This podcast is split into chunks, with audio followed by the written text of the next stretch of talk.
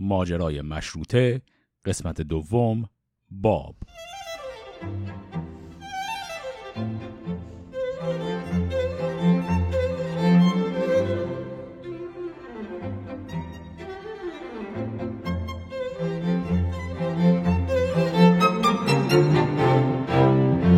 سلام، من امیر خادم هستم و شما به دومین قسمت از ماجرای مشروطه گوش می‌کنید.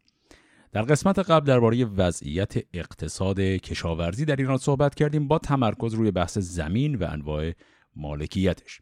در این قسمت هم باز می‌خوایم درباره یکی از پیش زمینه‌های مشروطه صحبت کنیم، اما تمرکز رو اینجا میبرم به سمت یک پیش زمینه سیاسی و دینی.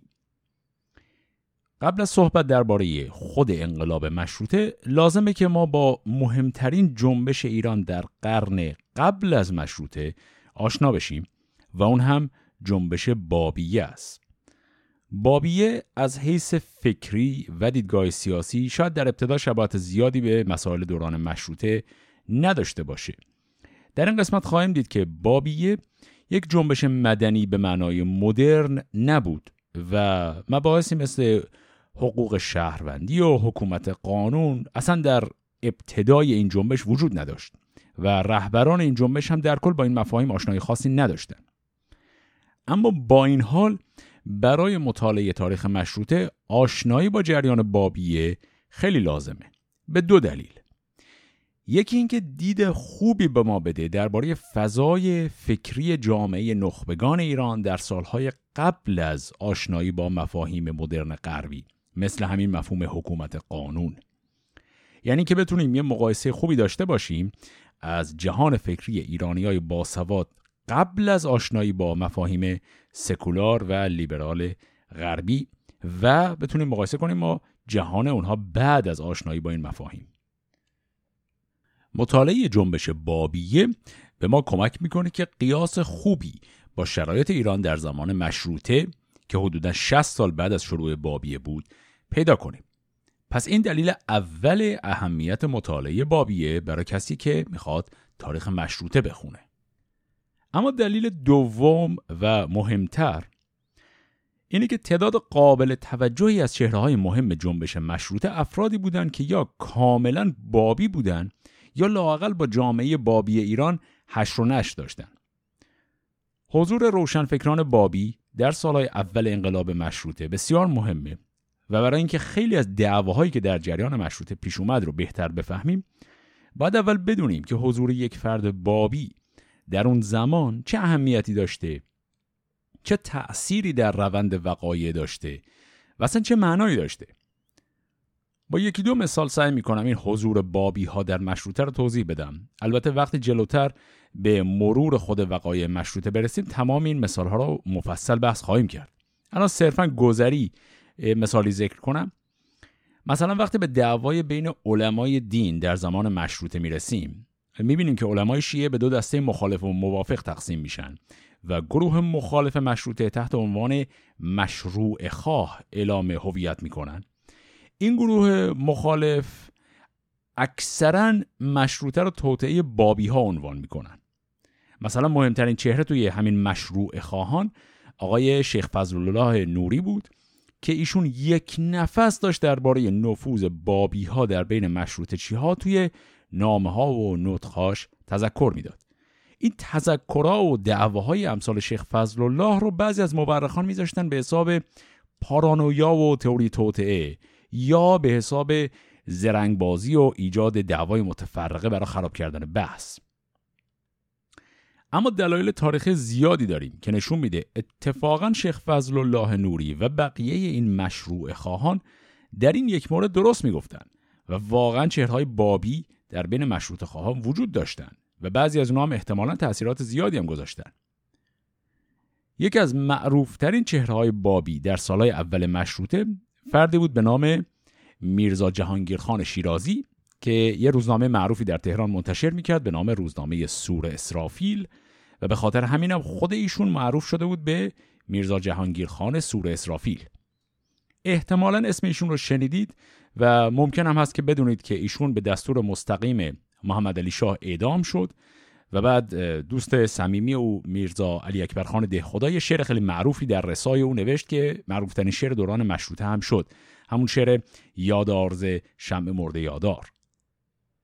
پس یک مثال از چهره‌های سرشناس مشروطه که بابی بود همین آقای سور اسرافیله. یه مثال دیگه هم میتونم بزنم. یکی از مبلغین مذهبی سالهای اول مشروطه به نام حاجی میرزا نصرالله ملقب به ملک المتکلمین، ایشان هم مثل همین آقای سور اسرافیل به دستور مستقیم محمد علی شاه اعدام میشه. اینا صرفاً دو تا از چهره‌های بابی دوره مشروطه بودن. و یه سوال مهم برای ما اینه که در اون زمان بابی بودن یعنی چی؟ این گرایش به بابیت چه تأثیری در افکار این دو نفر و در بقیه چهره‌های مشروطه گذاشت؟ و کلاً اهمیت تاریخی بابیت در جریان مشروطه چی بود؟ برای جواب دادن به این سوالا باید چند قدم بریم عقب و ماجرای شروع جنبش بابیه رو با هم مرور کنیم. تاریخ بابیه برای خودش داستان خیلی مفصلیه و قطعا نمیشه در یک قسمت اینو بحث کرد و منم قصد ندارم کل تاریخ بابیه رو اینجا باز کنم، چون هم سواد کافی براش ندارم و همین که خیلی از بحثا پیرامون بابیه الزاما ربط مستقیمی با این سوالاتی که الان ما اینجا پرسیدم نداره. من اینجا قصد دارم یه دور مرور کنم که بابیه از کجا شروع شد، افکار و دیدگاهاش در سالهای ابتدایی چی بود، دلایل رشد و گسترشش چی بود و در نهایت از زمان شروع جنبش تا وقتی به مشروطه برسیم بابیت چه تغییرایی کرد و در زمان مشروطه اعتقاد به بابیه از حیث سیاسی چه معنایی داشت. برای اینکه به این سوالا جواب بدیم در این قسمت از ماجراهای آغاز بابیه شروع می‌کنیم و تا زمان مرگ رهبر این جنبش رو من اینجا بحث می‌کنم. در قسمت بعدی سرنوشت این جنبش بعد از مرگ رهبرش تا رسیدن به دوره مشروطه رو با هم مرور می‌کنیم. پس عملاً ما درباره بابیه بحثمون به دو بخش تقسیم میشه. بخش اول رو در همین قسمت مرور می‌کنیم و بخش دوم که داستان بابیه تا رسیدن به مشروطه است رو می‌گذاریم برای قسمت بعدی. پس شروع کنیم.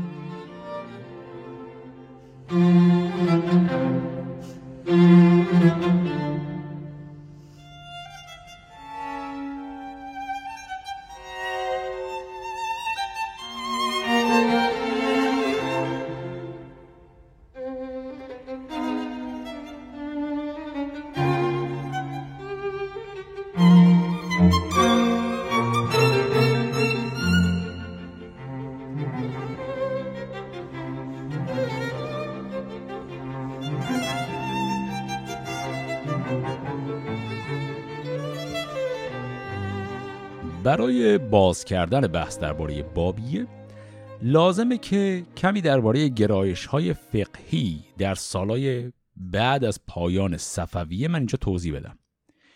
این بحث بابیه یه مقداری مقدمه چینی‌های اولیه داره که در ظاهر ممکنه خیلی مرتبط به نظر نیاد ولی به زودی ربطش معلوم میشه.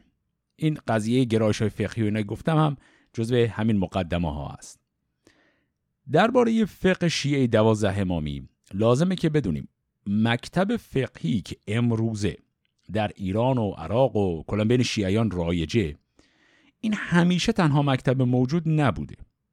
در دوره صفوی ما دو مکتب فکری بین علمای تشیع داشتیم که یکی از این دو به مرور زمان از دور خارج میشه. یکی مکتب اصولی و دیگری مکتب اخباری.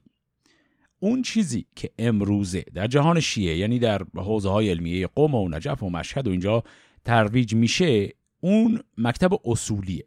اخباری دیگه عملاً منقرض شده. در عصر صفویه هر دوی اینا وجود داشتن. به اتفاق تعداد علمای اخباری بیشتر از اصولیا هم بود. حالا فرق این دوتا مکتب چی بود؟ من وارد تفاوت‌های ریز فقهی اینا نمیشم چون خیلی برای ما اهمیت زیادی هم نداره، ولی یه فرق اساسی بین اینا بود و اون همین که اخباری‌ها به مفهوم اجتهاد و مرجعیت تقلید اعتقادی نداشتن ولی اصولی‌ها داشتن. خب یعنی چی؟ یعنی اصولی‌ها معتقد بودن که در عصر غیبت امام 12م یعنی الان مسلمان‌ها نیاز دارن که برای مشکلات خودشون از یک کسی تقلید کنن و در حالت عادی باید از امام معصوم تقلید میکردن که خب امام معصوم الان غایبه، بنابراین باید کسانی باشن که نقش نماینده امامو بازی کنن و این افراد میشن همون مراجع تقلید. اخباریا برعکس اعتقادشون این بود که در عصر غیبت هم باید فقط از امام معصوم تقلید کرد و برای همین کارم روایات و اخباری که از ائمه نقل شده اونا کافی هم برای استناد کردن. برای همینم اسم این مکتب شد اخباری، یعنی ارجاع میدن به اخباری که از امام ها اومده. به زبان دیگه اخباری ها میگفتن برای حل یک مسئله شرعی فقط باید به بدنه متون قرآن و حدیث استناد کرد و هیچ کسی هر چقدرم که عالم دینی باشه حق نداره صرفاً با استدلال خودش به مسئله شرعی جواب بده. اصولیا برخلاف اخباریا معتقد به مفاهیم مثل عقل و اجماع بودن. اجماع هم که یعنی اگه تعداد زیادی از علمای دین برای قضیه موافق باشن همون موافقت خودش دلیل حساب میشه. اخباریا کلا عقل و اجماع رو قبول نداشتن. حالا نه اینکه بی عقل باشن، حالا نمیدونم شاید هم بعضیاشون بی عقل هم بودن، ولی به استدلال عقلی برای حل مسائل شرع اعتقاد نداشتن. در ظاهر امر می‌بینیم که گرایش اخباری به زبان امروزی گرایش بنیادگراتر و سختگیرانه‌تری هم بوده. اخباری‌ها به چیزی مثل شک و احتیاط در مسائل شرعی اعتقاد نداشتن.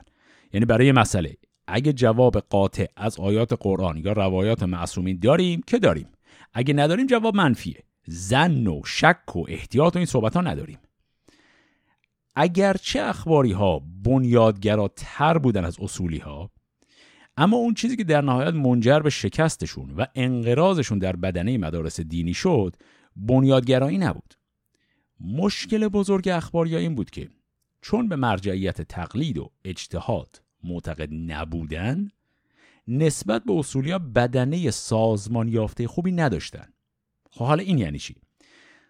علمای اصولی به خاطر داشتن همین مفهوم مرجعیت عملاً یک ساختار واضح سلسله مراتبی داشتن و قائل به درجات و طبقات بین خودشون بودن. چون هر کسی که می‌خواست مجتهد بشه فقط با درس خوندن خالی که مجتهد نمی‌شد، بلکه باید اساتید مجتهد بهش اجازه می‌دادن. برای گرفتن اجازه طبعاً کسب دانش لازم بود، اما در نهایت کلید مجتهد شدن هر کسی دست مجتهد قبلیش بود و این یک سلسله و زنجیره رو به وجود میاره. همین زنجیره اجتهاد باعث شد که یک انسجام خاصی در بدنه فقه اصولی به وجود بیاد که سر بزنگاه‌های تاریخی اونا رو از اخباریا جلو انداخت. یه مقدار اینو بیشتر توضیح بدم. شرایط ایران بعد از صفوی رو در نظر بگیریم. بعد از اینکه حکومت مرکزی صفویه در اصفهان از بین رفت، افغان‌ها حمله کردن و حکومت نابود شد، ایران تا مدتی چیزی که بشه به عنوان حکومت مرکزی بهش نگاه کرد نداشت. درسته که نادر شاه افشار رو کار اومد و شاه ایران شد، ولی نادر، همونطور که در قسمت قبلم یه اشاره مختصری کردم، نادر کلاً علاقه به سلطنت و تثبیت نظام قدرت نداشت. تمام سالهای پادشاهیش رو به لشکرکشی گذروند که اتفاقاً وضع سیاسی کشور خیلی بدتر و پرآشوب‌تر هم کرد. بعد از نادرم که کریم خان زند روی کار اومد، اگرچه اسماً قرار بود شاه ایران باشه، اما در عمل فقط بر مناطق جنوبی ایران به خصوص فارس تسلط داشت و در زمان زندیه همه جای ایران غیر از همون منطقه فارس در آشوب و بیسامانی و اینا بود و چیزی به اسم حکومت مرکزی اصلا وجود نداشت. وضع به همین سان بود تا قاجاریه بر سر کار اومد.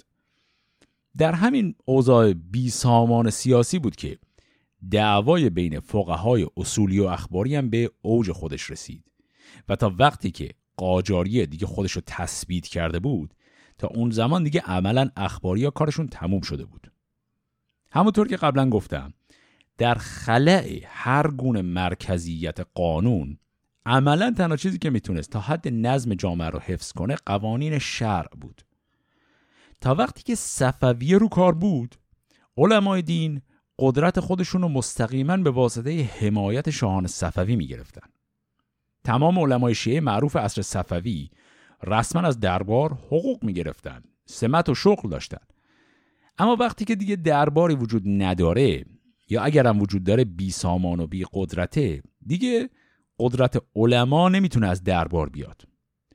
تو چنین وضعیتی علمای اخباری وضع بدتری در قیاس با علمای اصولی داشتن. این اصولیا بودن که به خاطر ساختار مرجعیت تقلید تونستن در نبود یک رهبری سیاسی جامع در فاصله بین صفوی تا قاجار با رهبری دینی تا حدی به گسترش نظم و ثبات در شهرهای ایرانی کمکی بکنن. مفهوم مرجعیت تقلید باعث می شد که یه نوع ساختار طبقاتی در دل بدنه علمای دینی وجود داشته باشه و حالا که کشور بی صاحب شده بود، همین طبقات بالای علمای دینی برای خودشون صاحب مکنت و ریاست هم شدن. البته اینا طبعا یک شبه اتفاق نیفتاد. من حالا صرفا برای ساده شدن بحث دارم یه مسیر تقریبا 100 ساله رو همجوری به اختصار ذکر میکنم و میرم.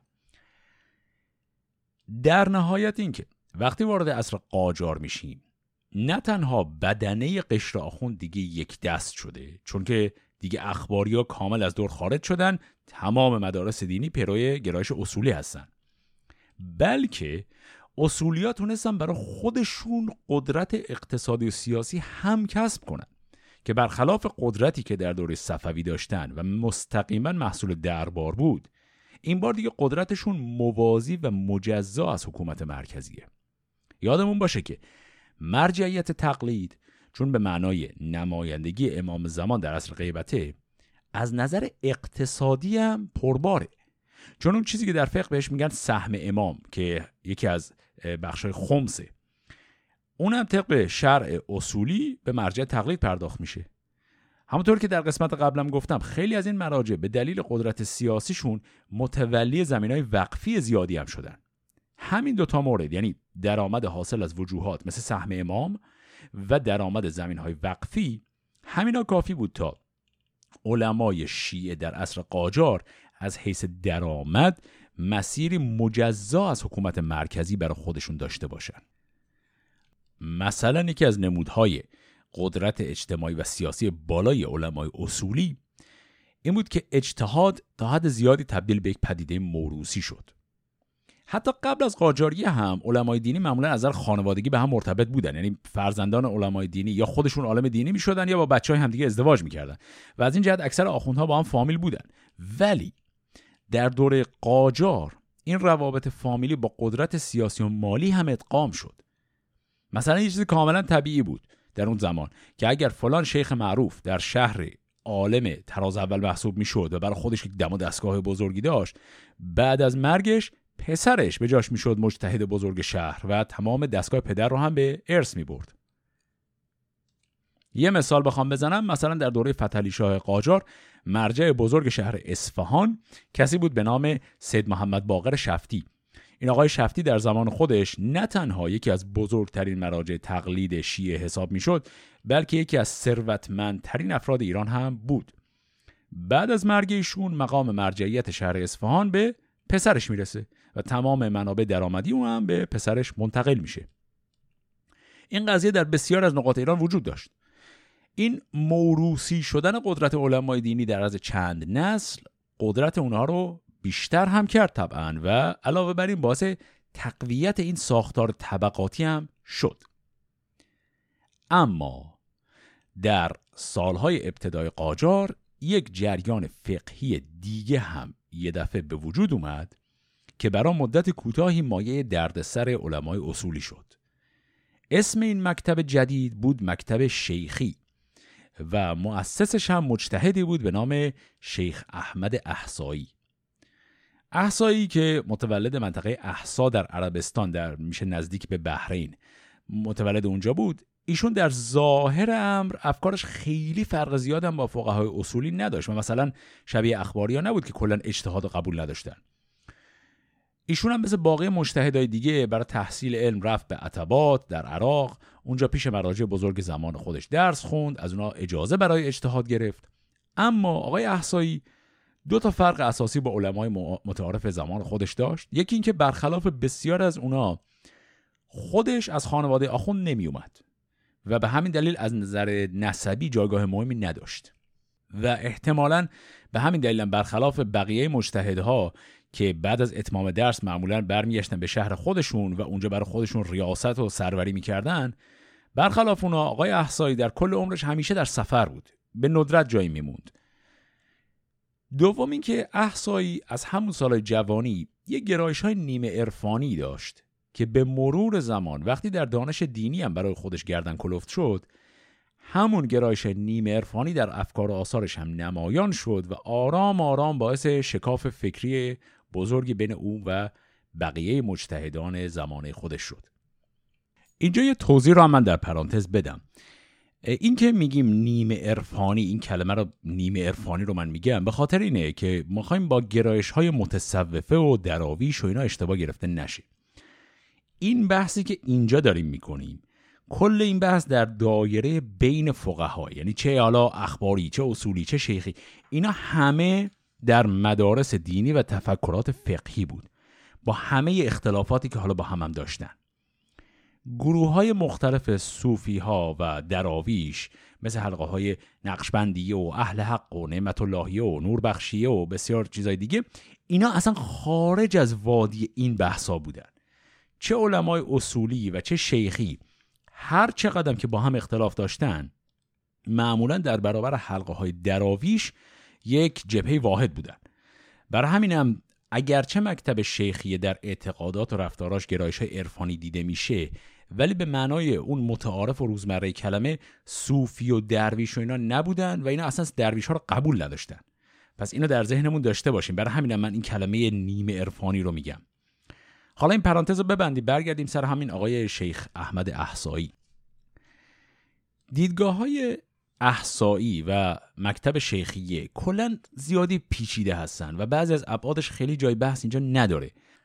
صرفاً همینطوری به عنوان مشت نمونه خروار عرض کنم، احسایی یه نظریه پیچیده داشت درباره رابطه جسم و روح انسان و معتقد به وجود دو جسم متفاوت برای انسان بود که فقط یکی از این دو جسم در روز قیامت به وقت معاد به بدن برمیگرده. دعوایی سر این که آیا معاد جسمانیه یا نه، این در تضاد بود با تفکر رسمی فقهای اصولی که معتقد بودن معاد کاملا جسمانیه. یا مثلا یه نظریه دیگه ایشون داره به نام رکن رابع، برخلاف علمای اصولی که معتقد به 5 اصل دین هستن، همون توحید، معاد، نبوت، عدل، امامت، ایشون معتقد به 4 رکن دین بود، یه چیز دیگه بود برای خودش. اینا بحثاشون واقعا پیچیده است و خیلی هم برای بحث‌های تاریخی ما مهم نیست و منم وارد بحثشون نمیشم. اما چیزی که شاید مهمتر باشه اینه که در دیدگاه‌های احسایی تأکید زیادی بر رابطه بلاواسطه بین عالم دینی و امام زمان میشه. علمای اصولی خودشون رو نماینده امام عصر میدونستن، ولی ادعای ارتباط روحی یا معنوی با شخص امام زمان نداشتن. احسایی و بعد علمای شیخی بعد از اون روی این قضیه ارتباط معنوی مستقیم با امام زمان تاکید بیشتری داشتن. برای اینکه یه مثال از گرایش‌های شیخ احمد احسایی رو ببینیم، میتونیم به یک خاطره‌ای که ایشون در یکی از کتاب‌هاش اشاره کرده نگاه کنیم. درباره روزگار جوانی خودش قبل از اینکه به درجه اجتهاد برسه، یه خاطره ایشون نوشته بوده. گفته شبیه خواب دیده که امام زمان به خوابش اومده و خود امام بهش اجازه اجتهاد داده و بعد دفتری به او داده که در هر صفحهش اجازه اجتهاد یکی از امامان معصوم بوده و به این شکل هر 12 امام به او اجازه اجتهاد دادن. البته حالا در بین علمای دینی شیعه این قضیه خواب امامان رو دیدن، این حالا خیلی هم عجیب نبوده، خیلی شایع بوده، ولی احسایی اینو کلاً یه درجه برد بالاتر و از این مثلا همین خاطره خواب دیدن استفاده کرد که کلاً بحث اعتبار اجازه اجتهادی که افراد غیر معصوم میدن و زیر سوال ببره. یا از یه زاویه دیگه که بهش نگاه کنیم، انگار احسایی داره ادعا میکنه که فقط مجتهدی که رابطه بین خودش و امام غایب برقرار کنه واقعاً به درجه اجتهاد رسیده.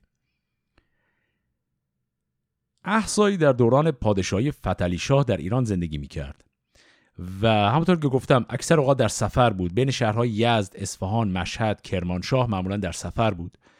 یه مدت کوتاهی هم در تهران به دعوت خود فتحعلی شاه اونجا بود و اونجا شاه حتی بهش پیشنهاد زندگی در تهران و دریافت مستمری و حقوق هم داد. حتی بهش پیشنهاد داد که یه سری از زمینهای خالصه رو به عنوان تویول بهش بده که درآمد داشته باشه، که احسایی اینو قبول نکرد. برخلاف علمای بزرگ دیگه عصر خودش، احسایی کلا زندگی خیلی ساده و بیدم و دستگاهی داشت و به نظر نمیرسه تا آخر عمر وضع مالی خوبی هم داشته بوده باشه. همین زندگی حقیرانه و ساده اش اتفاقا روی وجهه اجتماعیش هم تأثیر زیادی میگذاره و در بین عموم مردم به عنوان یه چهره مقدس شناخته میشه. در نهایت اون چیزی که باعث سرشاخ شدن آقای احسایی با بدنه علمای اصولی میشه، دعوایی بود که با مرجع تقلید بزرگ شهر قزوین به نام ملا محمد تقی برغانی داشت. این دعوا سر همین اعتقادات فقهی غیر متعارف احسایی بود، به خصوص همین بحث معاد جسمانی و این صحبت‌ها. در نهایت کارشون بالا گرفت و برغانی رأی به تکفیر احسایی هم داد. بعد از این بود که عملاً یه چیزی به نام فرقه شیخیه متولد شد و احسایی از بقیه بدنه فقه شیعه جدا شد. آقای احسایی در سالهای آخر عمرش یکی از شاگردای ممتاز خودش رو به عنوان جانشین معرفی کرد که اسم این شاگرد بود سید کاظم رشتی. آقای سید کاظم رشتی به سبک همین اساتید بزرگ میره به عتبات عالیات، اونجا در شهر کربلا برای خودش کلاسای درس برپا میکنه و دور خودش رو با شاگردان شلوغ میکنه. عملا به واسطه درس‌های سید کاظم رشتی مکتب شیخیه پروبال میگیره و از سطح صرفاً افکار غیر متعارف یک دونه عالم دینی فراتر میره و بر خودش ایشون پیروان پیدا میکنه. حالا دلیل این که ما تا اینجا درباره شیخ احمد احسایی و جانشینش سید کاظم رشتی حرف زدیم این بود که جریان بابیه از دل همین مکتب شیخی بیرون میاد و اولین پیروان جنبش باب هم همگی آخوندهایی بودن که در مکتب سید کاظم رشتی درس خوندن. پس این رو مقدمات رو گفتیم، تازه الان میتونیم بریم و بحث بابیه رو شروع کنیم.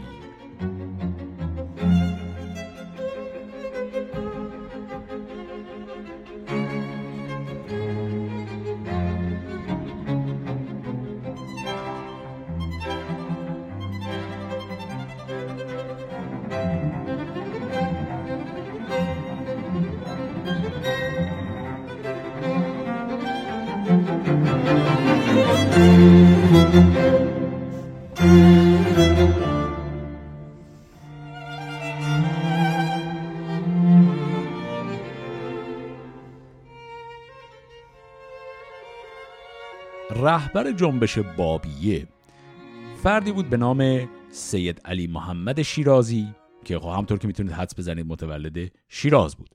ایشون در سال 1198 هجری شمسی در یک خانواده تاجر به دنیا میاد. هم پدرش و هم دایی‌هاش به کار بازرگانی مشغول بودن. خود آقای سید علی محمد هم از جوانی به بندر بوشهر میره، شغل خانوادگی رو ادامه میده.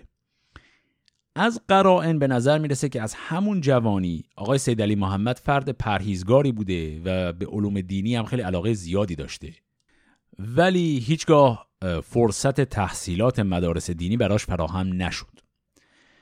در همون سالهای جوانی در یک دوره از شدت علاقش به علوم دینی شغل تجارت رو رها میکنه و تنهایی سفر میره به کربلا و اونجا مقیم میشه.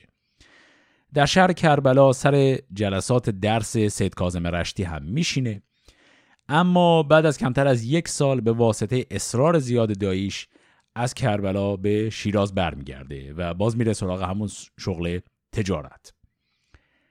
علاقه بسیار زیاد ایشون به یادگیری علوم دینی و همینطور رفتار عمومیش که بسیار منزه و اخلاق مدار بوده باعث میشه که سید علی محمد در شیراز به عنوان یک فرد مقدس مشهور بشه، اگرچه هیچ وقت تحصیلات دینی کاملی هم کسب نکرد. در سال 1222 هجری شمسی آقای سید کاظم رشتی از دنیا میره، ولی برخلاف استادش احسایی، آقای رشتی هیچ کسی رو به عنوان نماینده و جانشین بر خودش اعلام نمیکنه. دلیل این که اینو اعلام نکردم خیلی درست هیچ وقت معلوم نشد، اما حد زده میشه که رشتی برای این جانشین انتخاب نکرد که خیلی زود مرد، در سن تقریبا 50 سالگی مرد و احتمالاً برای همین اصلا فکر نمیکرد که اعلام جانشین هنوز لازم باشه. خلاصه حالا دلیل قضیه هرچی بود، بعد از مرگ رشتی عملاً قضیه امتداد سلسله شیخیه دچار یه بحران میشه. تعدادی از شاگردای عالی رتبه رشتی خودشون ادعای جانشینی میکنن. مثلا مهمترینشون یک شخصی بوده به نام حاج شیخ محمد کریم خان کرمانی. ایشون در همون شهر کرمان برای خودش کلاس درس را میندازه و ادعای جانشینی رشتی در مکتب شیخیه رو میکنه و حلقه شاگردانی هم برای خودش به وجود میاره. اما در نهایت اکثر شاگردای مکتب شیخیه این وسط سردرگم میمونن و مطمئن نیستن با چه کسی رو دنبال کنن.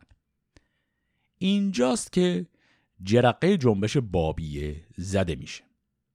یکی از شاگردان سید کاظم رشتی به نام آقای ملا حسین بشروی، ایشون در سفری که از کربلا به سمت کرمان داشته تا میخواسته بره همین شیخ محمد کریم خان کرمانی رو ببینه، میخواسته ببینه این کسی که ادعا میشه جانشین رشتی کیه، در این مسیر از شهر شیراز هم رد میشه. اونجا با همین آقای سید علی محمد بر میخوره. جزئیات دیدار اولیه این دو نفر، یعنی آقای ملا حسین بشرویی و سید علی محمد شیرازی، این جزئیات دیدارشون خیلی درست معلوم نیست و دربارش داستان سرایی های عجیب غریب هم زیاد شده. اما چیزی که قطع به یقین درسته اینه که تو این ملاقات آقای سید علی محمد ادعا میکنه که ایشون نماینده مستقیم امام غائبه، یا به عبارت دیگه ادعا میکنه که باب امام عصره. همطور که میدونیم در تاریخ شیعه 12 امامی اینطوری گفته شده که امام زمان در ابتدا به غیبت صغرا رفت که در اون 4 نفر نقش باب یا همون دروازه بین اون و بقیه مسلمان‌ها رو به عهده داشتن دیگه. بعد وقتی باب 4 از دنیا میره، امام زمان از غیبت صغرا وارد غیبت کبرا میشه. اینجا آقای سید علی محمد ادعا میکنه که او هم باب امام زمانه و نه تنها بابه بلکه خاتم الابواب امامم است. یعنی به همون شکلی که پیغمبر اسلام گفته بود خاتم الانبیا هست و بعد از اون دیگه پیغمبری نمیاد، اینجا هم آقای سید علی محمد ادعا میکنه که ایشون آخرین باب امام عصره. همونطور که گفته بودم مکتب شیخیه تمرکز زیادی روی بحث رابطه مستقیم با امام عصر داشته و دیدیم که خود احسایی اصلا دروازه اینجور بحثا رو باز کرده بود و شاگردش سید کاظم رشتی هم این گفتمان رو امتداد داده بود. تو این مقطع تاریخی شاگردای رشتی در به در دنبال این نشانه‌ای هستن که رهبر دینی جدید خودشون رو پیدا کنن و این برخورد بین سید علی محمد و ملا حسین بشرویی دقیقاً همون چیزی بود که اکثر شاگردان رشتی به دنبالش بودن. خیلی از این شاگردا اصلا در فضای ذهنی بودن که مرگ استاد خودشون یعنی همون رشتی رو یکی از علائم قریب الوقوع ظهور امام زمان تلقی می‌کردن و حالا یه دفعه ناگهان یه فرد مقدس در شیراز پیدا شده که ادعا میکنه آخرین باب امام زمانه. خب میتونید حدس بزنید که اولین کسی که به ایشون ایمان میاره همین آقای ملا حسین بشروییه. برای همینم در متون تاریخی ذکر شده که خود سید علی محمد که از اینجا به بعد به اسم باب شناخته میشه، ایشون یه لقبی برای ملا حسین میگذاره و این لقب هم هست باب الباب.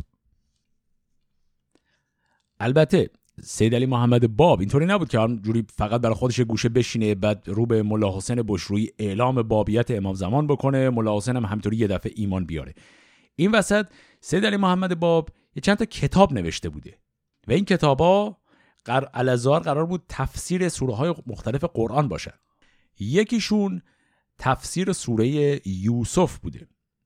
آقای سید علی محمد به نظر میاد که نسخه از این کتاب رو به عنوان نشانه ادعای خودش به ملا حسین میده و از قرار ملا حسین بشرویی بعد از خوندن این کتاب منقلب میشه و ادعای بابیت رو میپذیره و ایمان میاره. اسم این کتاب هست قیوم الاسما و کتاب خیلی عجیبی هم هست. این کتاب خیلی راحت نسخه‌اش رو میتونید در فضای مجازی در اینترنت پیدا کنید، همه جا هست. اگرچه متن کتاب قرار شرح و تفسیر یه سوره از قرآن باشه، اما ساختار کتاب به تقلید از خود قرآن نوشته شده و این کتاب 111 تا سوره داره. یعنی خود کتاب قیوم الاسما به سوره های مختلف تقسیم شده و از نظر سبک نوشتاری هم به وضوح تقلید سبک خود قرآن رو داره. بخشی از ادعای آقای باب این بوده که متن این کتاب به او الهام شده و به عبارتی ادعا کرده که معادل همون رابطه‌ای که خدا با پیغمبر اسلام داشت رو امام زمان با او داشته و متن این کتاب الهامات امام زمان بر او بوده که روی کاغذ اومده. این کتاب مهمترین شاهدی بود که باب برای حقانیت خودش عرضه کرد و تونست به واسطه اون تعدادی از شاگردان سابق سید کاظم رشتی رو دور خودش جمع کنه. این کتاب قیوم الاسما به قدری ساختار شبیه قرآنه که خیلی از جمله‌هاش اصلا تقلید مستقیم جمله‌های قرآنیه و حتی توی چند تا از سوره‌هاش حروف مقطعه هم داره، یعنی همین حروف مثلا الف لام میم اینجور چیزا هم توش هست. حلقه اولیه طرفداران باب شامل 18 نفر میشد که همه 18 نفر گرایش‌های شیخی داشتن و از این 18 تا 17 تاشون آخوند بودن و شاگردان مستقیم سید کاظم رشتی. اون یه نفری هم که آخوند نبود زن بود، به خاطر زن بودن لباس آخوندی نداشت، وگرنه اونم شاگرد رشتی بود. درباره این یک نفر زن هم در ادامه همین قسمت مفصل صحبت می‌کنیم. خود آقای باب اسم این گروه اولیه 18 نفره رو گذاشته بود حروف الحی، یعنی حروف زنده. حالا این اسم معنیش چیه؟ اگر کلمه عربی حی یعنی ه هجیمی و ی، این دوتا حرف رو بگیریم معادل عددی ابجدش رو حساب کنیم، حرف ه ابجدش از 8، حرف ی ابجدش از 10، پس حی میشه 18. اینجا جا داره که نکته خیلی مهمی رو درباره نظام فکری جنبش بابیه و به خصوص خود شخص باب توضیح بدم. بابیه گرایش بسیار غلیظ و رادیکالی داشت نسبت به علوم خفیه و چیزایی مثل قرائت‌های باطنی و مخفی و رمزگشایی و اینها. اینجور گرایش‌ها فقط البته مختص به بابیان نبود، ابداع بابی‌ها هم نبود، کلا در تاریخ اسلام و حتی ادیان دیگه مثل مسیحیت هم نمونه‌های مختلفی از قرائت‌های خفیه و این چیزا وجود داره. ولی مهمه که بدونیم بابیه خیلی گرایش شدیدی به این چیزا داشت. مثلا چی؟ مثلا در دیدگاه بابی به عنوان یک جنبش دینی رادیکال این اعتقاد وجود داشت که بسیاری از حقایق عمیق و معرفت‌های بنیادی رو نمیشه با درس خوندن کسب کرد. باید یک فرد مقدس از طریق رمزگشایی اون متون اون حقایق رو به افراد عرضه کنه. اگر خاطرتون باشه گفتم که رئیس فرقه شیخیه یعنی شیخ احمد احسایی یه گرایش‌های نیمه عرفانی داشت. درست این گرایش‌ها رو بگیرید به توان 1000 برسونید میشه بابیه.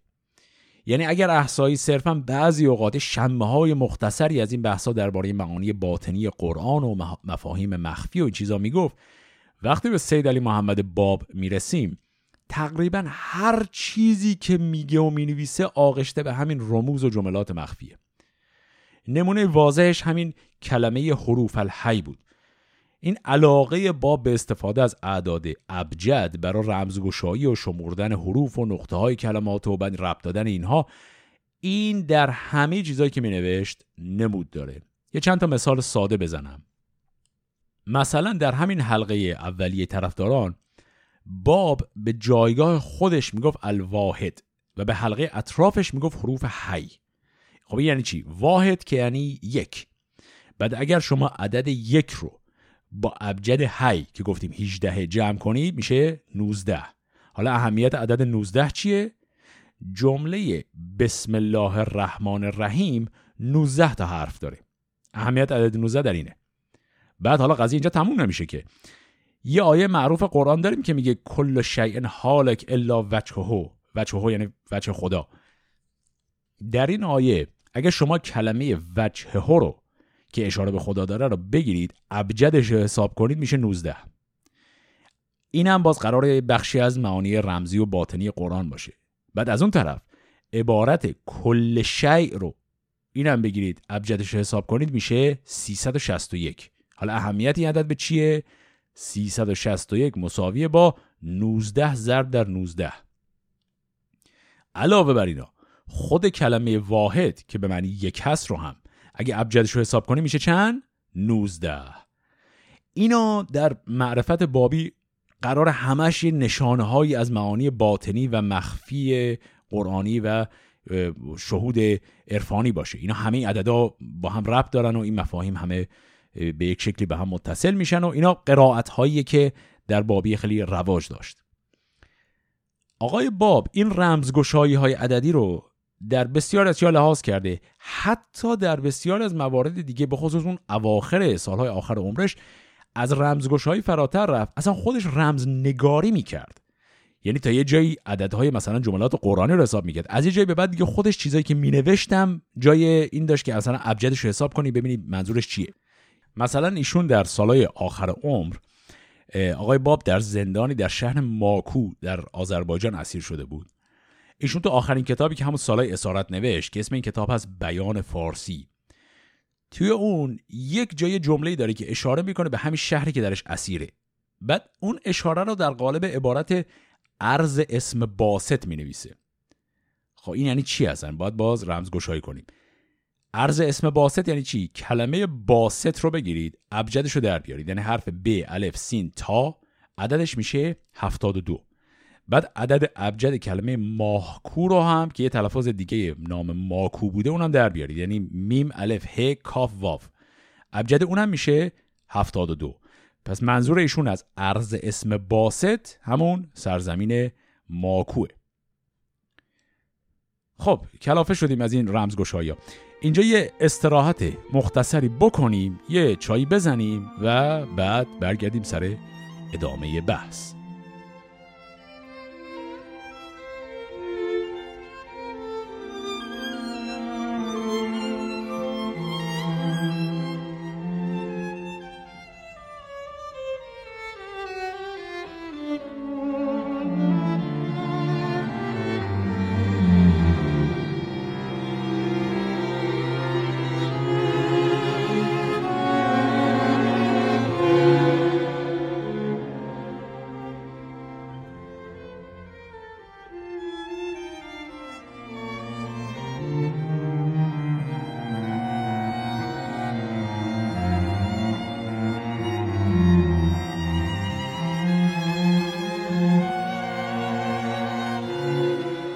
تشکیل حلقه آخوندهای شیخی در شیراز ابتدای دعوت باب بود و مربوط به زمانی بود که باب هنوز دعوت علنی و عام نکرده بود. اما بعد از شکلگیری این حلقه باب وارد فاز دعوت عام میشه. برای این کار یکی از اعضای حروف الحی به نام ملا علی بسطامی رو به عنوان نماینده خودش میفرسته به عتبات تا اونجا بره دعوت علنی رو به علمای نجف و کربلا اعلام کنه. برنامه همین بود که همزمان با رفتن ملا علی بسطامی به عتبات خود آقای باب هم بره به سفر حج، اونجا در مکه دعوت خودش رو اعلام کنه، بعد از مکه بره به سمت عتبات، اونجا به ملا علی بسطامی بپیونده و اون دعوت رو اونجا هم امتداد بده. اما این نقشه متاسفانه خراب میشه، به این دلیل که وقتی آقای بسطامی با یه نسخه از کتاب قیوم الاسما میره به عتبات، اونجا سراغ مراجع اعظم رو میگیره، در ابتدا طبعا مراجع اصلا تحویلش نمیگیرن. بعد که دعوت رسمی بسطامی بیشتر میشه، بین طلبه ها برای خودش طرفدار پیدا میکنه و به قولی گرد و خاک به پا میکنه، علمای نجف و کربلا واکنش شدید نشون میدن و قضیه بالا میگیره و در نهایت حکومت محلی عراق که اون زمان بخشی از عثمانی بود، این آقای بسطامی رو دستگیر میکنه، میفرستش به بغداد. اونجا تو بغداد ایشون قرار بوده محاکمه بشه، ولی همون محاکمه هم جنجال به پا میکنه، چون علما و قضات بغداد همشون سنی بودن، ولی کسایی که علیه بسطامی شکایت کرده بودن علمای عتبات بودن که همه شیعه بودن. اینجا سر این که چه کسی حق داره حکم نهایی علیه بسطامی رو اعلام کنه بین علمای شیعه و سنی دعوا به پا میشه، حتی سر این که حکم آقای بسطامی ارتداد یا بدعت، سر اینم باز جنجال برام میفته. خلاصه که دعوتی که آقای ملا علی بسطامی قرار بود بکنه تبدیل به یک ماجرای سیاسی و امنیتی در بغداد میشه. بعد از این مدتی هم حاکم بغداد میبینه که قضیه خیلی فراتر از حد تحملشه، آقای بسطامی رو میفرسته به پایتخت که همون استانبول هست که دیگه اونجا تکلیفش رو مشخص کنن. به نظر میرسه که به خاطر سختی شرایط زندان و همین انتقال ها و اینا، ملا علی بسطامی در همون استانبول در زندان میمیره و قبل از اینکه حکم نهاییش صادر بشه، قضیه دعوت بابیه در عتبات به این شکل تمام میشه. البته در همون ماهایی که بسطامی در اون وضعیت برزخی بود، به نظر میرسه تونست برای خودش طرفداران زیادی هم جور کنه که همشون هم به جنبش بابی پیوستن ولی اون طرفداران هیچ کدوم از طبقه علمای تراز اول نبودن. اکثرشون طلاب بودن یا آخوندهای با درجه علمی پایین‌تر از اون علما. خلاصه اینکه چون دعوت رسمی آقای بسطامی جواب نداد و به مشکل خورد، خود آقای باب هم ترجیح داد برنامه رو عوض کنه و بعد از اینکه رفت به سفر حج، به جای اینکه بره به سمت عتبات، برگشت به همون شیراز. اما از این زمان به بعد، با وجود اینکه باب دیگه در شیراز موند، ولی اعضای اون حلقه حروف الحی رو به نقاط مختلف فرستاده بود و اونا مشغول تبلیغ بابیه در شهرهای ایران شدن و تا حدی هم موفق بودن. از همه هم موفق‌تر همون نفر اول بود، آقای ملا حسین بشروی. در سالهای ابتدای جنبش بابیه، دربار ایران که در اون زمان دوره سلطنت محمد شاه قاجار بود، واکنش شدیدی به بابیه نشون نداد. خود شخص باب یک نامه دعوتی خطاب به محمد شاه هم می‌نویسه و از اون میخواد که به پیروانش بپیونده، ولی طبعا درباره ایران به این نامه جوابی نمیده و قضیه در همین حد میمونه. اما واکنش حکومت بعداً عوض میشه، چون در نهایت گسترش بابیه باعث سرشاخ شدن با طبقه علما در ایران شد و این قضیه شروع درگیری‌های بابیه با حکومت هم شد. نقطه بی بازگشت در بابیه زمانی بود که دیگه سرکوب رسمی حکومتی هم علیهشون شروع شد، وقتی بود که در شهر قزوین گروهی از بابی‌ها دست به قتل ملا محمد تقی برغانی میزنن. اگر خاطرتون باشه گفتم که این آقای محمد تقی برغانی چند دقیقه پیش صحبتش شد، مرجع اعلام اون زمان در شهر قزوین بود. ایشون همون کسی بود که چند دهه قبلتر با شیخ احمد احسایی بنیانگذار فرقه شیخیه دعوا شده بود و ایشون احسایی رو تکفیر کرده بود. حالا که یه مدتی گذشته، الان جنبش بابی پا گرفته، به دلایلی که از نظر تاریخی هم خیلی درست معلوم نیست، یه گروهی از بابی‌ها در شهر قزوین سرخود تصمیم گرفتن برن سراغ این آقای برغانی و انتقام بگیرن. کشتن آقای برغانی کلاً ماجرای بابیه ریخ به هم، چون تا قبل از اون واکنش اکثر علما یه چیزی بود بین تحقیر و تمسخر و انکار و تو این فازا بودن. کلاً اینا بابیه رو یه بدعتی حساب می‌کردن که حالا یه گوشه در خودش داره شلوغ میکنه و تا زمانی که تو دست و پای اینا نمیومد، مثلا این بسطامی پا نمیشد بره توی کربلا و نجف، تا اون اتفاقا نمیافتاد، خیلی براشون مهم نبود. اما وقتی کار به قتل یکی از علمای بزرگ ایران رسید، دیگه دعوا بالا گرفت. اینجا بذارید یه گریزی هم بزنیم، چون بحث درباره ملا محمد تقی برغانی وقت خوبیه که یکی دیگه از چهره‌های مهم جنبش بابیه رو هم معرفی کنیم. چند دقیقه پیش گفتم که از اعضای این حلقه حروف حی یه نفر زن بود. اون زن اسمش بود فاطمه زرین تاج برغانی و ایشون برادرزاده همین آقای محمد تقی برغانی بود. احتمالاً اسم ایشون رو شما با اسم اصلیش نمیشناسید، بلکه با لقبش ممکنه بشناسید، چون ایشون ملقب بود به طاهره قرةالعین. یه کمی درباره ایشون حرف بزنیم. این فاطمه خانم برغانی که بعداً شد قرةالعین، در سال 1192 هجری شمسی در یک خانواده مجتهد در قزوین به دنیا اومد. نه تنها عموش بلکه پدرش هم مجتهد بود و ایشون در همون سالهای کودکی و جوانی در سر کلاسای پدرش مینشست، مباحث مربوط به علوم فقهی رو کامل یاد گرفت. فاطمه خانم رو در جوانی شوهرش دادن و به عقد پسرعموش درآوردن، یعنی پسر همین ملا محمد تقی. این زوج سفر میکنن به عتبات در عراق، برای اینکه شوهر قرار بود بره درس فقه بخونه و مثل پدرش مجتهد شو برگرده. در سالهایی که اینا در کربلا ساکن بودن، خود فاطمه خانم علی رغم مخالفت شوهرش میرفت سر کلاس مجتهدای بزرگ اون زمان، مینشست و شرکت میکرد.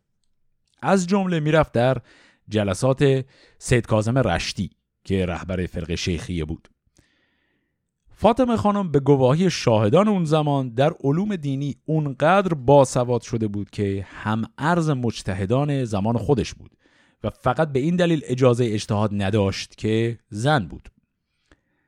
ایشون در سالهای اقامتش در کربلا به طور خیلی جدی مرید سید کاظم رشتی میشه، با وجود اینکه پدر و عمو و شوهرش اینا همگی گرایش به مکتب اصولی داشتن. در اون زمان هم شیخیه تحت فشار از جانب اصولی ها بود قاعدتاً و بعضی از علمای اصولی هنوز مشغول تکفیر سید کاظم رشتی هم بودن. آقای رشتی برای دفاع از خودش از شاگرداش میخواد که رساله و کتاب‌هایی در تبیین و توجیه مکتب شیخی بنویسن تا با این شکل با تهمت تکفیر مقابله کنه.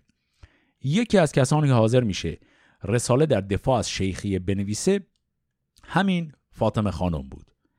از قضا به نظر میرسه که رساله‌ای که ایشون نوشت انقدر خوب بود که سید کاظم رشتی برای احترام و تشکر به او لقب قرةالعین رو میده. پس از این زمان به بعد فاطمه خانم با این نام شناخته میشه. خانم قرةالعین بعد از پایان درس خوندن شوهرش بالاجبار بالاخره با خانواده‌اش برمیگرده به قزوین. ولی بعد از یه مدت کوتاهی از خانه فرار میکنه، شوهر و بچه‌هاش رو هم رها میکنه و دوباره برمیگرده به کربلا. اون زمانی که ایشون برمیگرده در کربلا سید کاظم رشتی تازه از دنیا رفته بوده و خانم قرةالعین میره در خانه همسر بیوه آقای رشتی و اونجا زندگی میکنه. بعد از مرگ رشتی هم خانم قرةالعین هم مثل اون بقیه اعضای گروه حروف الحی به پیروان علی محمد باب میپیونده و چند سال بعد هم لقب طاهره رو از خود شخص باب میگیره. پس لقب قرةالعین رو کاظم رشتی بهشون میده، لقب طاهره رو سید علی محمد باب بهش میده. خانم قرةالعین در جنبش بابی نقش خیلی مهمی داشت، چون بین گروه اولیه طرفداران باب ایشون از حیث دانش فقهی از همه بالاتر بود و علاوه بر اون در مجادلات نظری و مناظرات هم از همه قوی تر بود. به نظر میرسه خانم قرةالعین توانایی بسیار خوبی در مباحث نظری داشت و کلا کسی توان بحث کردن باهاش نداشت. حالا جلوتر خواهیم دید که همین دانش بالای نظری و فقهی خانم قرةالعین باعث رادیکال تر شدن جنبش بابیه میشه. خب اینجا برگردیم سر ماجرای قتل آقای محمد تقی برغانی. اینجا ذکر کنم که در قتل برغانی خانم قرةالعین به احتمال زیادش نقشی نداشت و کلا این قتل یه نقشه رسمی از جانب رهبران بابی احتمالا نبود. احتمالا یه کار کاملا خودسرانه بود. اما حالا چه خودسر بود چه نبود، این قتل دامن خیلی از بابی‌ها رو گرفت. اولین واکنش جدی حکومت دستگیری خود آقای سید علی محمد باب بود. ابتدا باب رو میخوان دستگیر کنن ببرن تهران، ولی برای مدتی حاکم اصفهان او رو پیش خودش نگه میداره، چون به نظر میرسه در اصفهان هم ایشون طرفدارانی داشته. بعد از مدتی حاکم اصفهان تحت فشار از جانب پایتخت مجبور میشه که باب رو تحویل بده به دربار.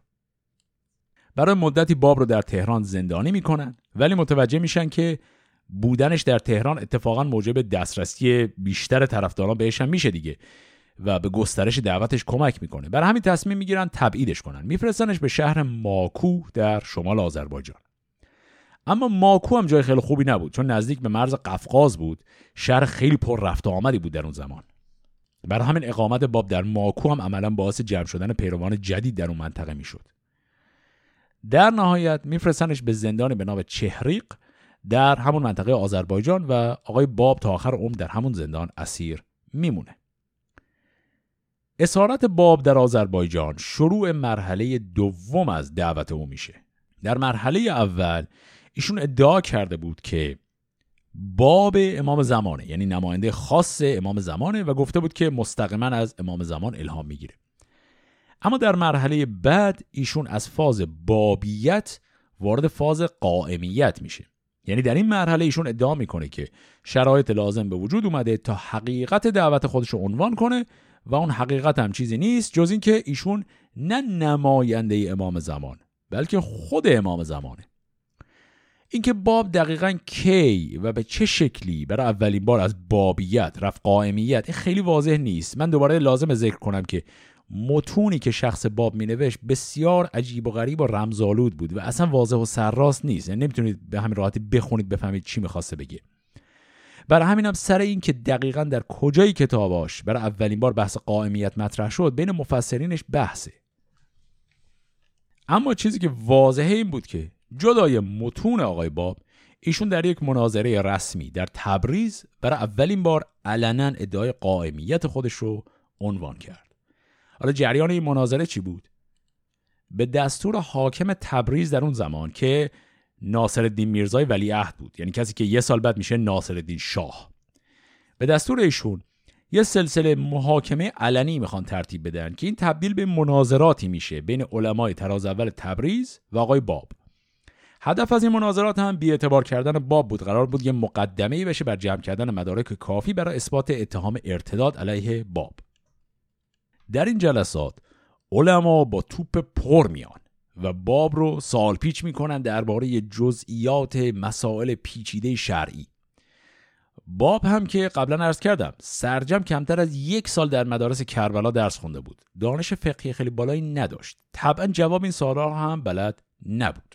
یکی از چیزایی که علما در اون مناظره ازش استفاده میکنن دانش پایین باب در زبان عربیه. گفتم که باب اکثر آثارش مثل همین قیوم الاسما رو به زبان عربی و با تقلید از سبک قرآن نوشته بود، ولی چون آقای باب دانش عربیش خیلی بالا نبود، متونی که می‌نوشت ایرادای دستوری زیاد داشت. علمای اصولی از این غلط قلوت بودن متون عربی باب استفاده کردن برای اینکه دانشش رو کلاً زیر سوال ببرن. اما آقای باب در مقابل تمام اینجور سوالا واکنش خیلی جالبی داشت. ادعای باب این بود که این متون به او الهام شده، درست مثل قرآن که به پیامبر وحی شده بود، و ادعا می‌کرد که همونطور که پیامبر اسلام یک امی عرب بود، ایشون هم یک امی عجمه و اینکه به جزئیات صرف و نحو عربی تسلط نداره اصلا مهم نیست. درباره تمام سوالات پیچیده شرعی هم واکنش باب به همین شکل بود. ادعا می‌کرد که این مسائل جزئی فقهی دون شأن اوه و اصلا اهمیتی نداره. در جریان همین مناظرات بود که آقای باب ادعای قائمیت خودش رو هم علنی کرد. جالب این بود که این مناظرات نتیجه عکس هم داد. قرار بود باب رو اینجا خار خفیف کنن، ولی این مناظرات چون علنی بود دیگه، بسیار از مردم عادی هم اومده بودن برای تماشا. از زاویه دید این مردم عادی اتفاقا روش و منش باب خیلی هم مقدس به نظر رسید، چون از یه گوشه علمای دینی داشتن درباره مسائل ریز و درشت احکام اسلامی سوال پیچش می‌کردن، ولی اونور باب در گوشه خودش آرام و ساکت نشسته بود. تنها واکنشش به این سوالات این بود که اینا بی اهمیته و براش جوابی نداره. از دید یه فرد عادی که اصلا در جریان حالا این دعواهای فقهی و اصولی و شیخی و این چیز اصلا کلا نبود، اتفاقا وجه باب خیلی هم مقدس و منزه به نظر می رسید. در نهایت بعد از این مناظرات تصمیم می گیرن باب رو به فلک ببندن و چوب بزنن بهش، اما بعد از فلک زدن دوباره برش میگردن به همون زندان. خب اینجا بریم یه نفس دیگه بکشیم و بعد برگردیم سر ادامه بحث.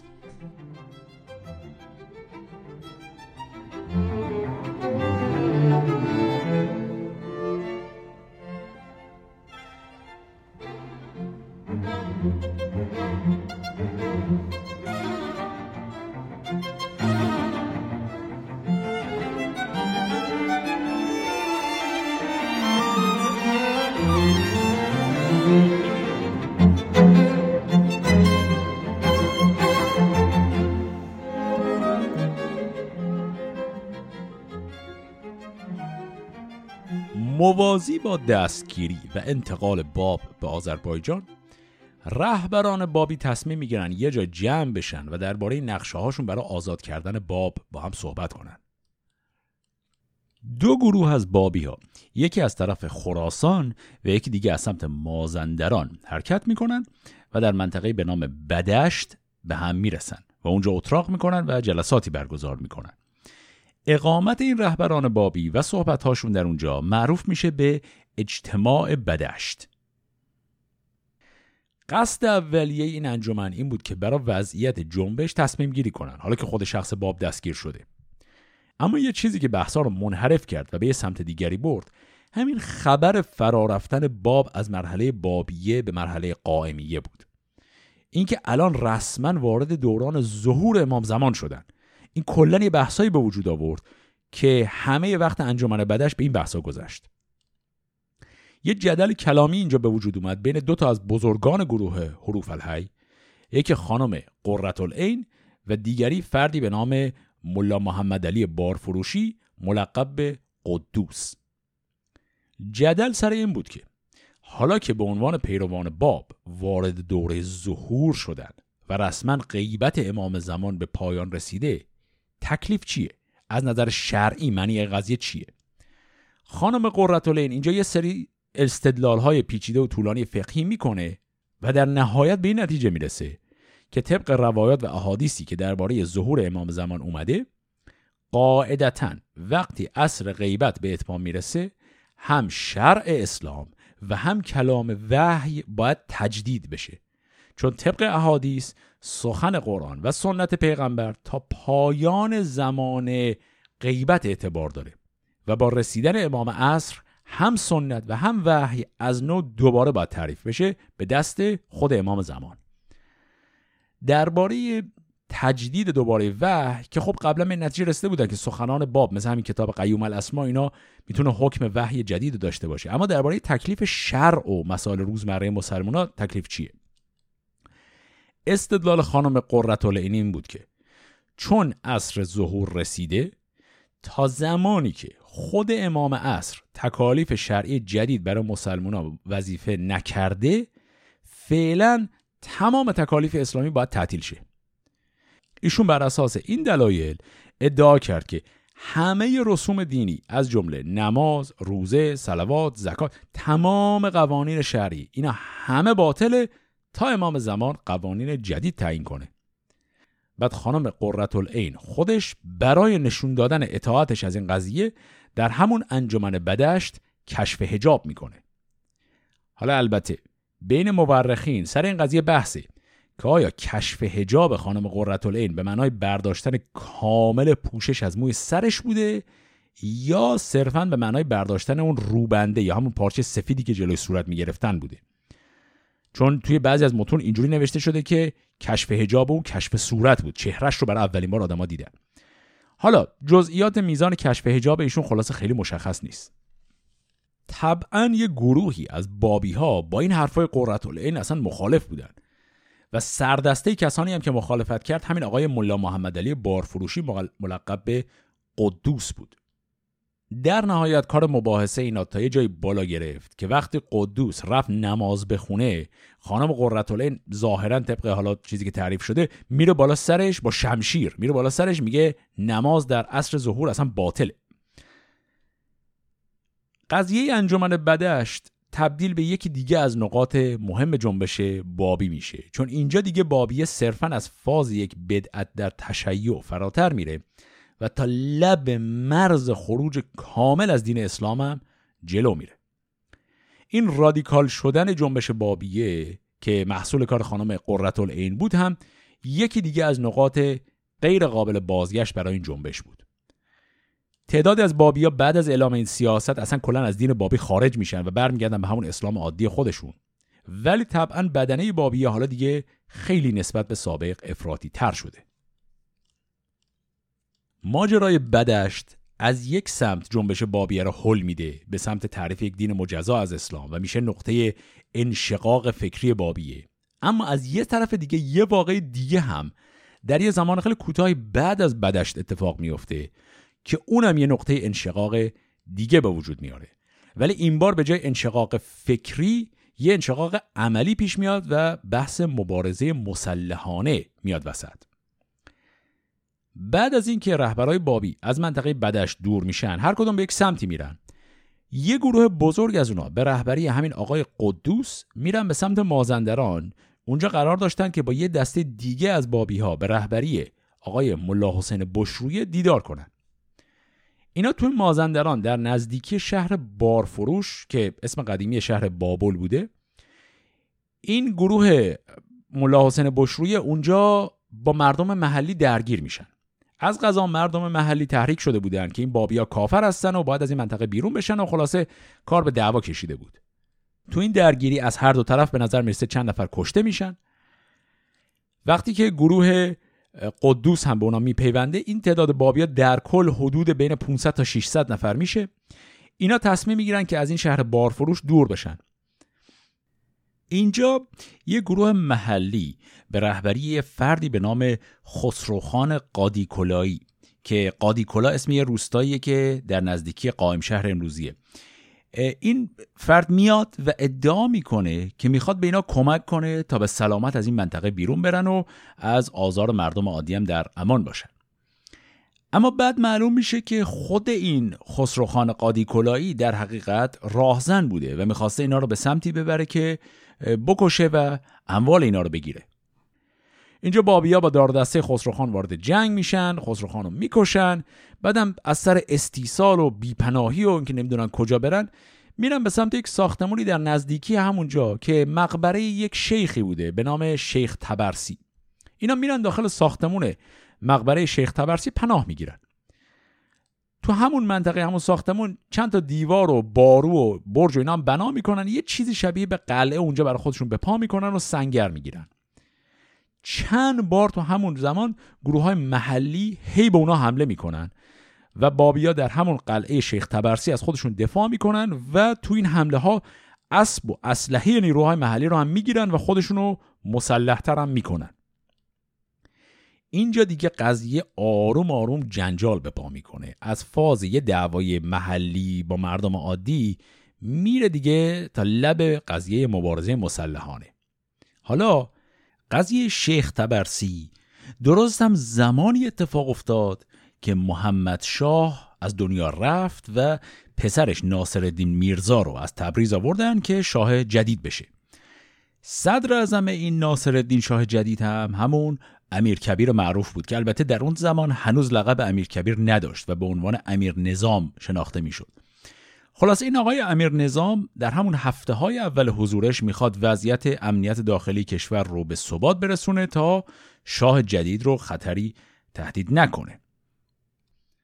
آقای امیر نظامم برای اینکه ضرب شست نشون بده و این فتنه رو تو همون نطفه خاموش کنه به حاکم تازه منصوب شده مازندران به نام مهدی قلی میرزای قاجار دستور میده که یه لشکری جمع کنه بره به قلعه شیخ طبرسی حمله کنه. به نظر میاد که بابیای ساکن قلعه به یک شکلی از نقشه مهدی قلی میرزا برای حمله خبردار شدن و غافلگیرش کردن و قبل از اینکه اون حمله کنه خودشون به مقرش حمله کردن و لشکر رو پراکنده کردن.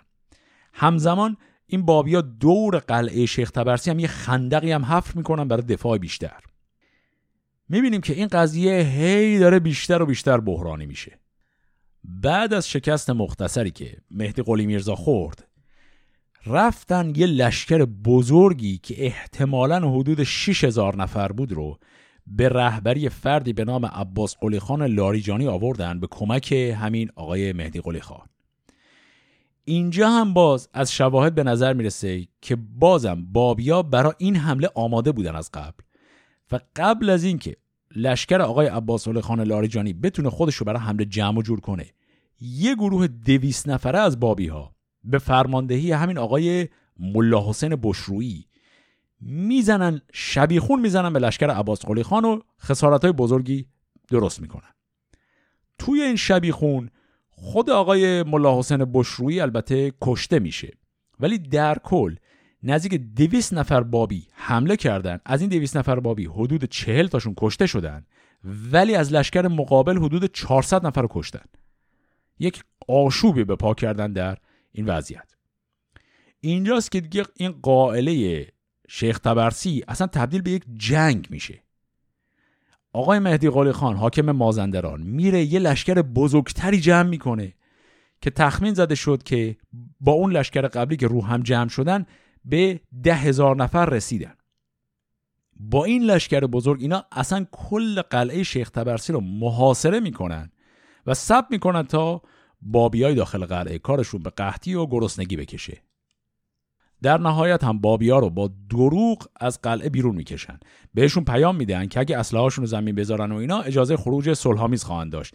بعد برای اثبات حرفشون هم یه قرآن میفرستن داخل قلعه که یعنی به این قرآن قسم که شما اجازه خروج دارید و ما کاری به کارتون نداریم. همونطوری هم که حدس میزنید این بابیای داخل قلعه که خب چند وقت بود کامل بدون غذا مونده بودن و وضعشون خیلی بد بود تصمیم میگیرن اسلحه بذارن زمین و بیان بیرون و لشکر مهدی قلی خان هم میزنه و همه رو میکشه. رهبر این بابیا هم که جناب ملا محمد علی بارفروشی همون آقای قدوس بود، این آقای قدوس رو هم میگیرن میسپارنش به آخوند ساکن شهر بارفروش و ایشون هم آقای قدوس رو مفصل شکنجه میکنه و بعدم به یک شکل فجیعی میکشه که حالا ما دیگه وارد جزئیات این شکل کشتن هم نمیشیم چون خیلی دیگه بدجوره. قائله قلعه شیخ طبرسی از حدود شهریور سال 1227 شمسی شروع شد. در نهایت اواسط بهار سال 1228 به پایان رسید. این قائله باعث شد که جنبش بابی از نظر حکومت مرکزی دیگه یه جریان دینی افراطی نباشه، بلکه رسماً یه گروه معاند مسلح حساب شد و دربار ایران به رهبری شخص امیر نظام یا همون امیر کبیر تصمیم گرفت که با بابی ها به عنوان یه گروه معاند برخورد کنه و ریشه‌شون رو بخشک کنه. اینجا بود که امیر کبیر تصمیم گرفت حکم رسمی ارتداد آقای باب رو به هر شکل شده از مراجع تقلید زمانه بگیره و باب رو اعدام کنه و کار رو تمام کنه. مراجع تقلیدم خیلی مشکلی با حذف باب نداشتن و به این شکل آقای باب در 18 تیر سال 1229 به فرمان امیر نظام در تبریز تیرباران شد. درباره این که آیا بابی هایی که وارد قلعه طبرسی شدن اصلا قصد شورش مسلحانه داشتن یا نه، بین مورخان بحث هست. از یک طرف شواهدی وجود داره که نشون بده بابی ها بعد از جریان بدشت به دلیل اینکه خودشون رو مبلغان امام زمان میدونستن برای نوع جهاد آخرالزمانی آماده شده بودن، چون خب طبق روایات شیعه وقتی امام زمان ظهور میکنه یه جنگ بزرگی با کفار و مشرکان خواهد داشت و طبعا این بابی ها از حیث روانی خودشون رو در وضعیت جنگی میدیدن. اما از طرف دیگه هم به نظر میرسه قضیه قلعه شیخ طبرسی یک ماجرای برنامه ریزی شده از طرف بابی ها نبود و اینا همینطوری از یه دعوای کوچک محلی هل خوردن به سمت دعوای بزرگ و بزرگتر تا بعد از چند ماه دیگه عملاً با لشکر بزرگ حکومتی طرف شدن. به همین دلیل هم اگرچه از نظر فکری اینها برای یک جهاد آخرالزمانی آماده بودن، ولی نقشه واضحی برای جنگ نداشتن و صرفاً در این قضیه گیر افتادن. اما حالا نقشه بابی ها هرچه که بود، دیدگاهشون در این مقطع تاریخی دیگه کاملاً انقلابی و معاند با نظام سیاسی شده بود. دلیل عناد اینها با نظام پادشاهی قاجار هم صرفاً از مسیر دینی میگذشت، یعنی معتقد بودند که علمای شیعه همه باید به حقانیت اینا ایمان بیارن، به تبعش پادشاه شیعیان هم باید ظهور امام عصر رو بپذیره. برای اینکه این دیدگاه رو دقیق‌تر و بهتر ببینیم، میخوام مستقیما از یکی از منابع دست اول تاریخی بابیه یه نقل قولی برای شما اینجا بخونم. این کتابی که نقل قولش رو میخونم اسمش از نقطة الکاف اثر فردی به نام حاج میرزا جانی کاشانی. این کتابی که از قدیمی ترین منابع تاریخی بابیه هست، نویسنده اون خودشه که از بابی های نسل اول بود که در سالهای ابتدایی پادشاهی ناصرالدین شاه کشته میشه. چیزی که میخوام بخونم مربوط به داستان قلعه طبرسی میشه. به اونجایی از ماجرا رسیدیم که نیروهای عباس قلیخان لاریجانی و همین آقای شاهزاده مهدی قلی میرزای قاجار به قلعه رسیدن و اینا حالا مشغول مذاکره با رهبر بابی های داخل قلعه هستن که تو این مقطع میشه همون آقای قدوس. میخوام بخشای ابتدا و انتهای پاسخ قدوس به نماینده نیروهای حکومتی رو بخونم که در اون آقای قدوس به وضوح تقاضاهای سیاسی خودش رو میگه. این البته فقط بخشی از پاسخ قدوس، متن اصلیش خیلی طولانی تره. اینطوری میگه: به هر حال شاهزاده، یعنی مهدی قلی میرزا، آمد و در دو فرسخی قلعه مبارکه در ده وازگرد منزل نمود و مرادش رسیدن عباس قلی خان و سایر نوکر بود، زیرا که به همراه آن زیاده از 2-3 هزار کس نبود.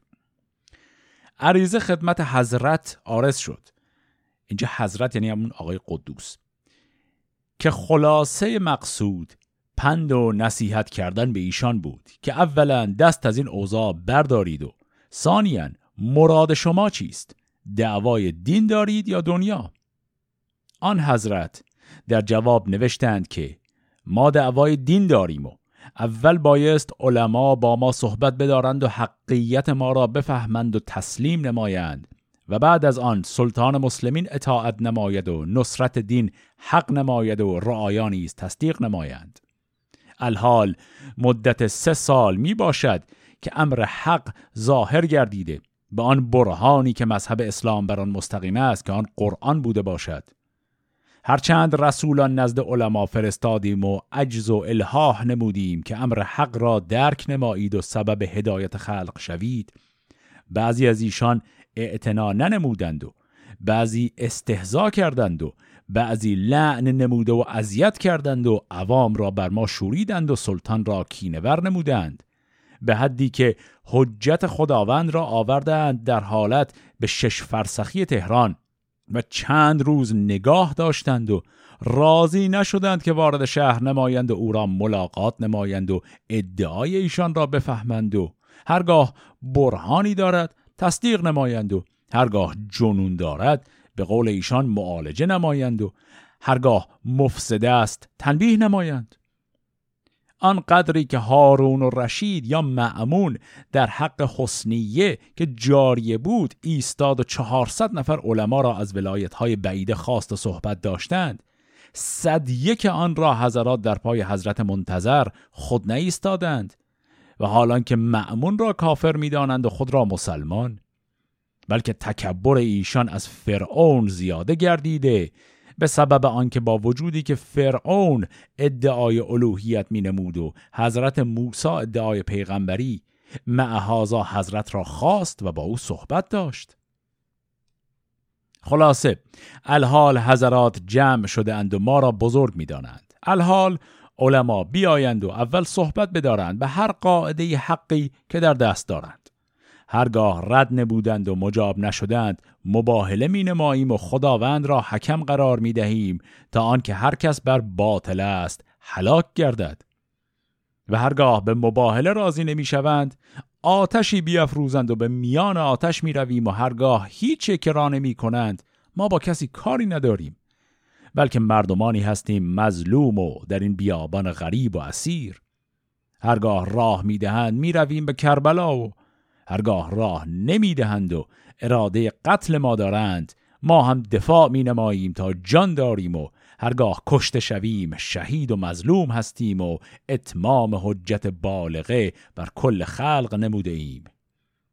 اما تو ای شاهزاده فریب دنیا و غرور جوانی خود را مخور و بدان که ناصرالدین شاه سلطان باطل است و انصار او در آتش الهی معذب می باشند و ما ایم سلطان حق که رضاجویی حضرت خداوند را می نماییم. هرگاه تو هم رضای محبوب را می خواهی که چشم از دنیا بپوش و به نزد ما بیا. مظلوم باشی بهتر از آن است که ظالم باشی. در این متن دیدیم که مخالفت آشکار با نظام سیاسی در افکار آقای قدوس و باقی بابی‌های قلعه طبرسی دیده میشه، ولی از اون طرف هم دیدیم که دلیل این مخالفت ربطی به انتقادها یا دیدگاه سیاسی مدرن نداره و صرفاً به خاطر اعتقاد به ظهور امام زمان هست. یه اشاره کوتاهی هم اینجا شد به داستان هارون و مأمون و حسنیه. این یه ماجرای قدیمیه که طبق اون ادعا شده که هارون کنیزی داشت به نام حسنیه که یک جایی مباحثه دینی با هم میکنن که حالا جزئیاتش اصلا مهم نیست. اینجا آقای قدوس داره اشاره میکنه که میگه هارون حاضر شد پای مباحثه با یک کنیز بیسته، ولی شما آقای باب رو تا تهران آوردید ولی حاضر نشدید به حرفاش گوش بدید. این چیزی که تا الان شنیدید یک خلاصه خیلی موجز از داستان شکلگیری جنبش بابیه بود. در نظر داشته باشید که من جزئیات بسیار زیادی از داستان نسل اول بابیه رو حذف کردم و نگفتم، فقط به این دلیل که اینجا می‌خواستیم یه مرور اجمالی رو این جنبش داشته باشیم. ماجرای بابیه داستان‌های کوچک خیلی زیاد و عجیبی داره و علاوه بر این از نظر مباحث نظری و فقهی هم خیلی چیز پیچیده‌ای هست که من نه حالا سوادشو دارم نه توانشو که همه رو اینجا بگم. مثلا همینجور مثال بخوام بزنیم، دعوت باب فقط 2 مرحله نداشت. در ماهای آخر زندگیش ایشون دعوتش رو به مرحله 3 هم رسوند، یعنی از مرحله بابیت رفت به مرحله قائمیت، بعد در نهایت رسید به مرحله الوهیت. حالا اصلا این یعنی چی؟ بر چه اساسی؟ چه جوری بود قضیهش؟ اینا خیلی بحث‌های پیچیده‌ایه که اگر کسی از زاویه مباحث دینی علاقه به این جنبش داشته باشه میتونه اینا رو دنبال کنه، ولی کار ما اینجا این نیست. ما اینجا داریم سعی میکنیم بابیه رو به عنوان یه جنبش اجتماعی بررسی کنیم تا مقدمه‌ای باشه بر بحث تاریخ مشروطه. پس من وارد اون جزئیات دیگه نمیشم. حالا که داستان بابیه تا زمان مرگ خود باب رو مرور کردیم، بریم و یه تحلیل تاریخی با هم بکنیم و ببینیم این جنبش رو چطوری میشه ارزیابی کرد. پس بازم یه استراحت مختصری بکنیم و بعد برگردیم سر ادامه بحث.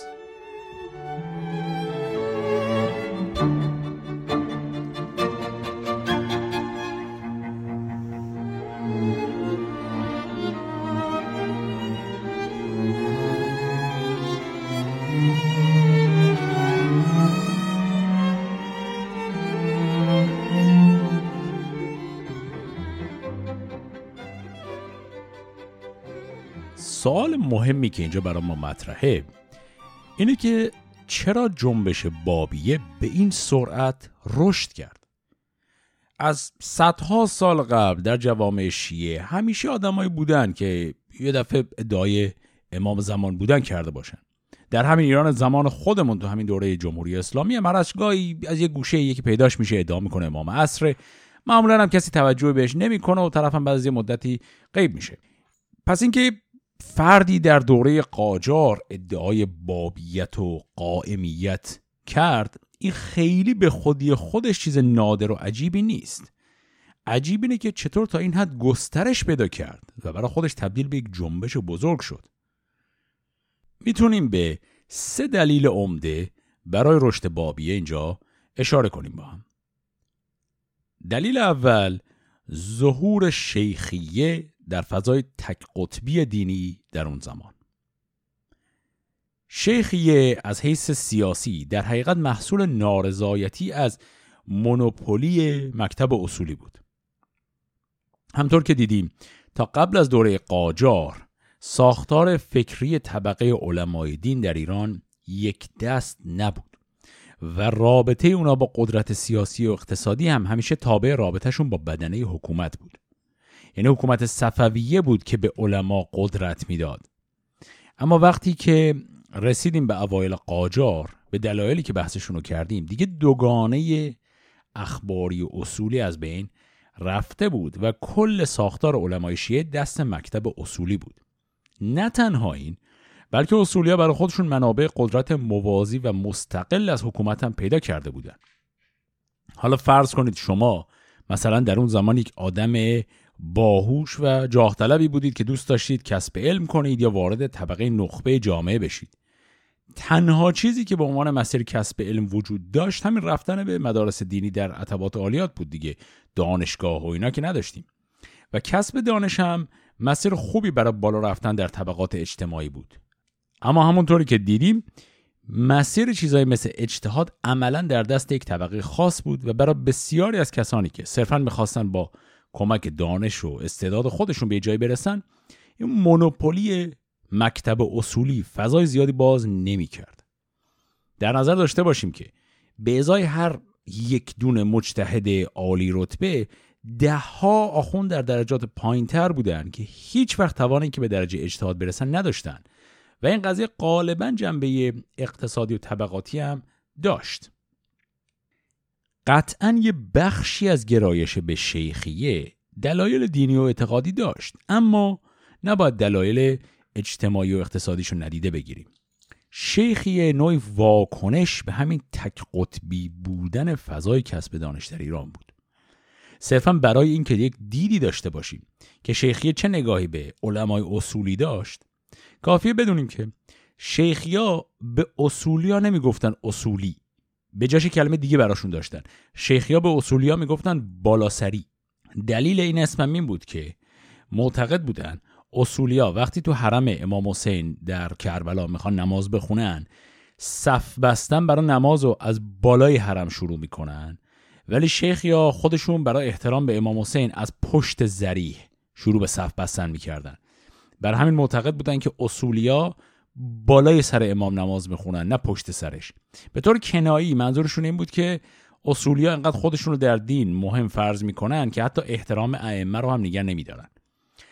این حالا صرفاً یه نشونه ساده ای از اینکه شیخیات تا چه حد از غرور و سرسنگینی اصولی ها بدشون می اومد. همونطور که دیدیم اگر چیزی به نام شیخیه وجود نمی داشت اصلاً دعوت سید علی محمد باب به جایی نمی رسید. اینکه خود شخص باب انگیزش از این دعوت چی بود واضح نیست. ما به انگیزهای شخصی باب اصلا هیچ دسترسی نداریم. متون خود باب هم همونطور که گفتم بسیار رمزآلود عجیبه، هیچ تصویر واضحی از افکارش به ما نمیده. اما مسئله افکار شخص خود باب نیست. اگر وقتی که باب دعوتش رو شروع کرد افرادی مثل همین ملا حسین بشروی و همون آقای قدوس و قرةالعین و بسطامی و اون بقیه اعضای گروه حروف الحی، اگر اینا نمی بودن دعوت باب در نهایت تبدیل به جنبش نمی شد و اونم می شد مثل خیلی از افراد دیگه که حالا یه ادعای غریبی کرده و در نهایت فراموش شده. پس دلیل اول گسترش بابیه این بود که خفقان اجتماعی که مکتب اصولی در اون سطوح نخبگان جامعه به وجود آورده بود باعث شد که چیزی به نام شیخیه بر علیهش گسترش پیدا کنه و این شیخیه بود که بستر مناسب برای بابیه رو فراهم کرد. پس این شد دلیل اول. دلیل دوم رویارویی اولیه ایران با استعمار جدید غرب. خب این یعنی چی؟ بذارید از خودمون این رو بپرسیم که حالا به فرض شیخیه خیلی مهم بود در شروع جنبش، اما دعوای شیخی و اصولی و اینها که گفتم یه دعوای نخبگانی بود، فقط منحصر به همون طبقه آخوند و مدارس دینی بود. برای بقیه مردم عادی و مشاغل دیگه که این دوگانه شیخی اصولی اصلا موضوعیتی نداشت. اما جنبش بابیه در بین مردم عادی غیر آخوند هم طرفداران خیلی زیادی داشت. اصلا اگر فقط شیخیا می‌خواستن بپیوندن که در کل شاید حداکثر 300 400 نفر بیشتر نمی‌شدن، اما در زمانی که امیر کبیر تصمیم به سرکوب بابی‌ها میگیره به نظر میاد، حالا آمار دقیق نداریم ولی به نظر میاد در کل ایران در اون زمان جمعیت بابی تا نزدیک به 100,000 نفر هم رسیده بود. این جمعیت خیلی عدد بالاییه، اونم برای جنبشی که از زمان شروع تا وقتی که رهبرشو کشتن از سرجم 6 سال هم طول نکشید.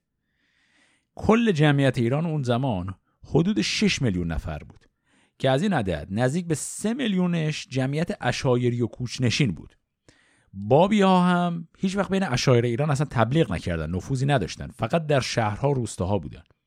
یعنی در کل بابی ها تونستن از یه جمعیت 3 میلیونی توی ایران حدود 100,000 نفر پیروان در اون زمان در بازه کوتاه جمع کنن. پس سوال اینه که برای بدنه جامعه ایران بابیه چه جذابیت یا اهمیتی داشت؟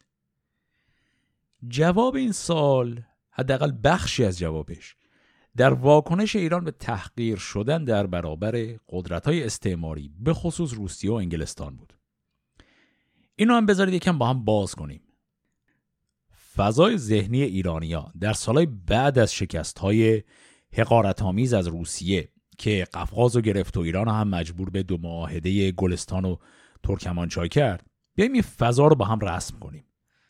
ایرانیام، حتی اقشار باسواد و نخبه ایرانیام، در اون زمان هنوز ارتباط فکری مستقیم با جهان غرب رو زیاد برقرار نکرده بودن. یعنی ایرانیایی که مثلا به اروپا سفر کنن، اونجا درس بخونن، با مفاهیم سیاسی غربی آشنا بشن، اینا ما هنوز 1-2 نسل با اون دوره فاصله داریم. در جهان فکری ایران اون زمان حتی مفاهیمی مثل استعمار غرب هم هنوز شکل نگرفته بود و برخورد سنگین ایران با قدرت‌های غربی چیزی بود که ایرانی‌ها چه نخبگان و چه عوام هنوز درست هضم نکرده بودند. در این جهان فکری هنوز مختصات جغرافیای سیاسی همون چیزی بود که در 1000 سال اخیرش برقرار بود. یعنی قلمرو شاه ایران میشد دارالاسلام و مرزهاش با کشورهای مثل روسیه میشد دارالحرب. روسیه تزاری اون زمان به عنوان یک ابرقدرت سیاسی مدرن دیده نمیشد، بلکه سرزمین کفار حساب میشد.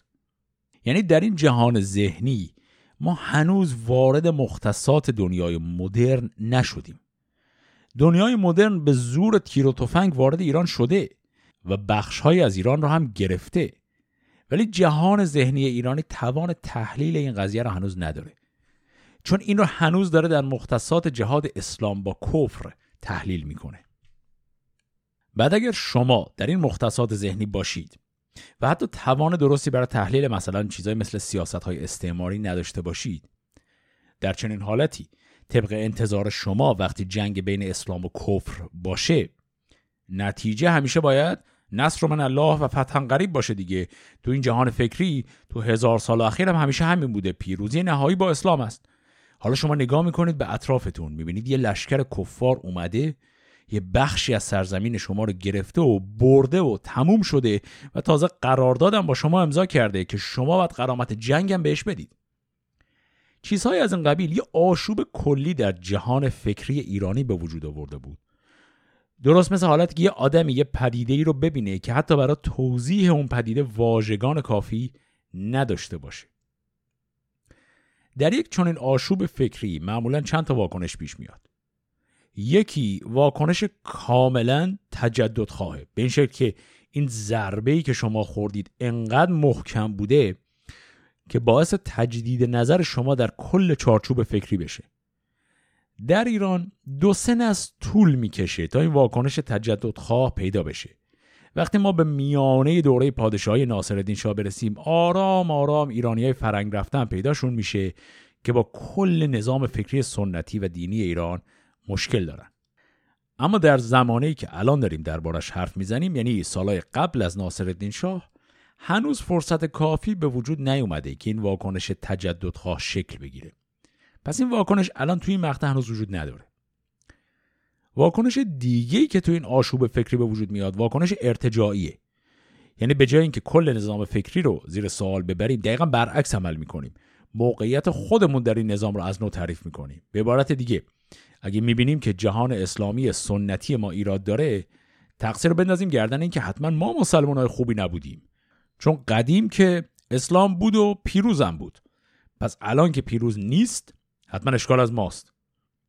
به زبان ساده این گرایش سر از سلفیگری و بنیادگرایی در میاره که نمونه اون در کشورهای همسایه ایران در همین زمان بود. مثلا جنبش وهابیت در عربستان دقیقاً هم عصر با همین جنبش شیخیه که یه ذره قبل از بابیه بود شروع شد. اما یه واکنش سوم هم ممکنه، به خصوص برای شیعیان 12 امامی. اونم واکنش تجدیده، نه تجدد بلکه تجدید. یعنی چی؟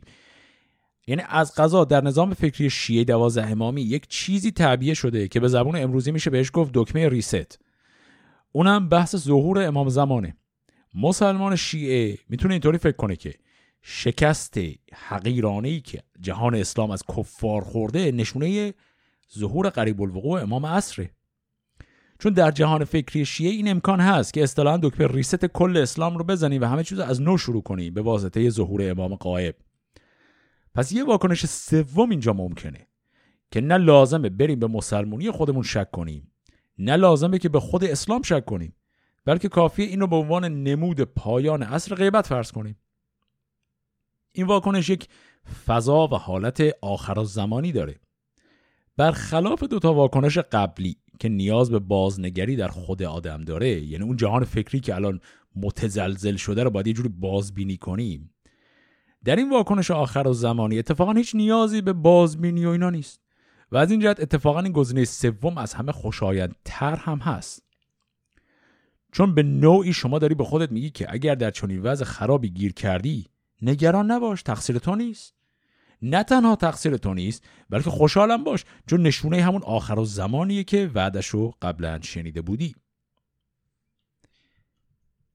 همه اینا رو گفتم که به این نتیجه برسیم که در زمانه اوائل سلطنت قاجار در خلأ هر گونه افکار سکولار غربی و هر گونه نظریه پردازی سیاسی مدرن و فقط با استفاده از ابزارهای فکری جهان سنتی اسلامی، ایرانی‌ها دنبال این بودن که وضع سیاسی حقارتباری که از طرف جهان غرب براشون تحمیل شده رو یه جوری برای خودشون هضم کنن و نتیجه این تلاش برای هضم شرایط رسید به تفکرات آخرالزمانی و انتظار ظهور قریب الوقوع امام عصر.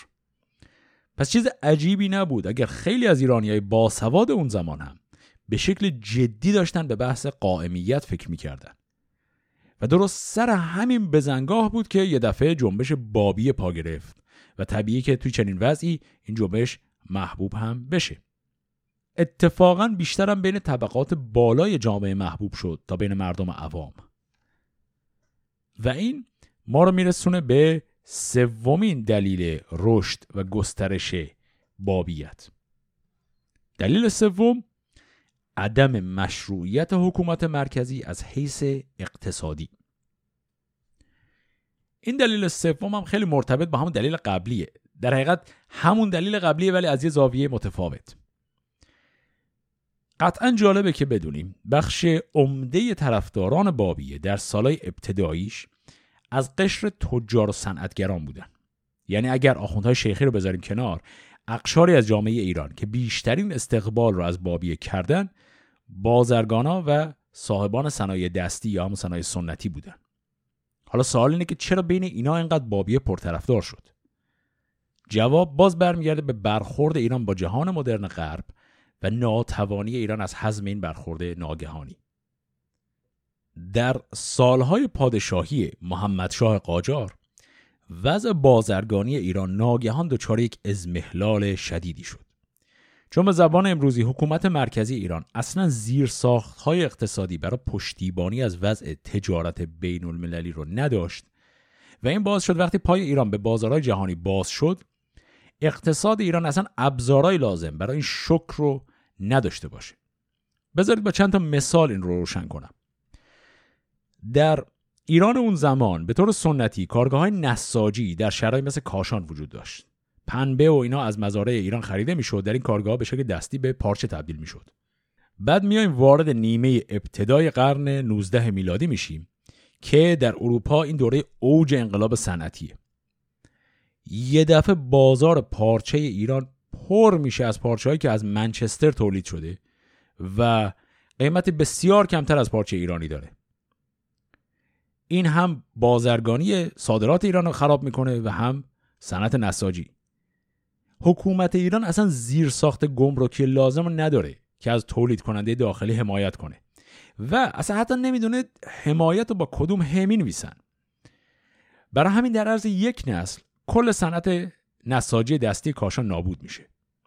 یه مثال دیگه، در همون آغاز قرن 19 میلادی شمال ایران، یعنی همون گیلان و مازندران، قطب تولید ابریشم بود.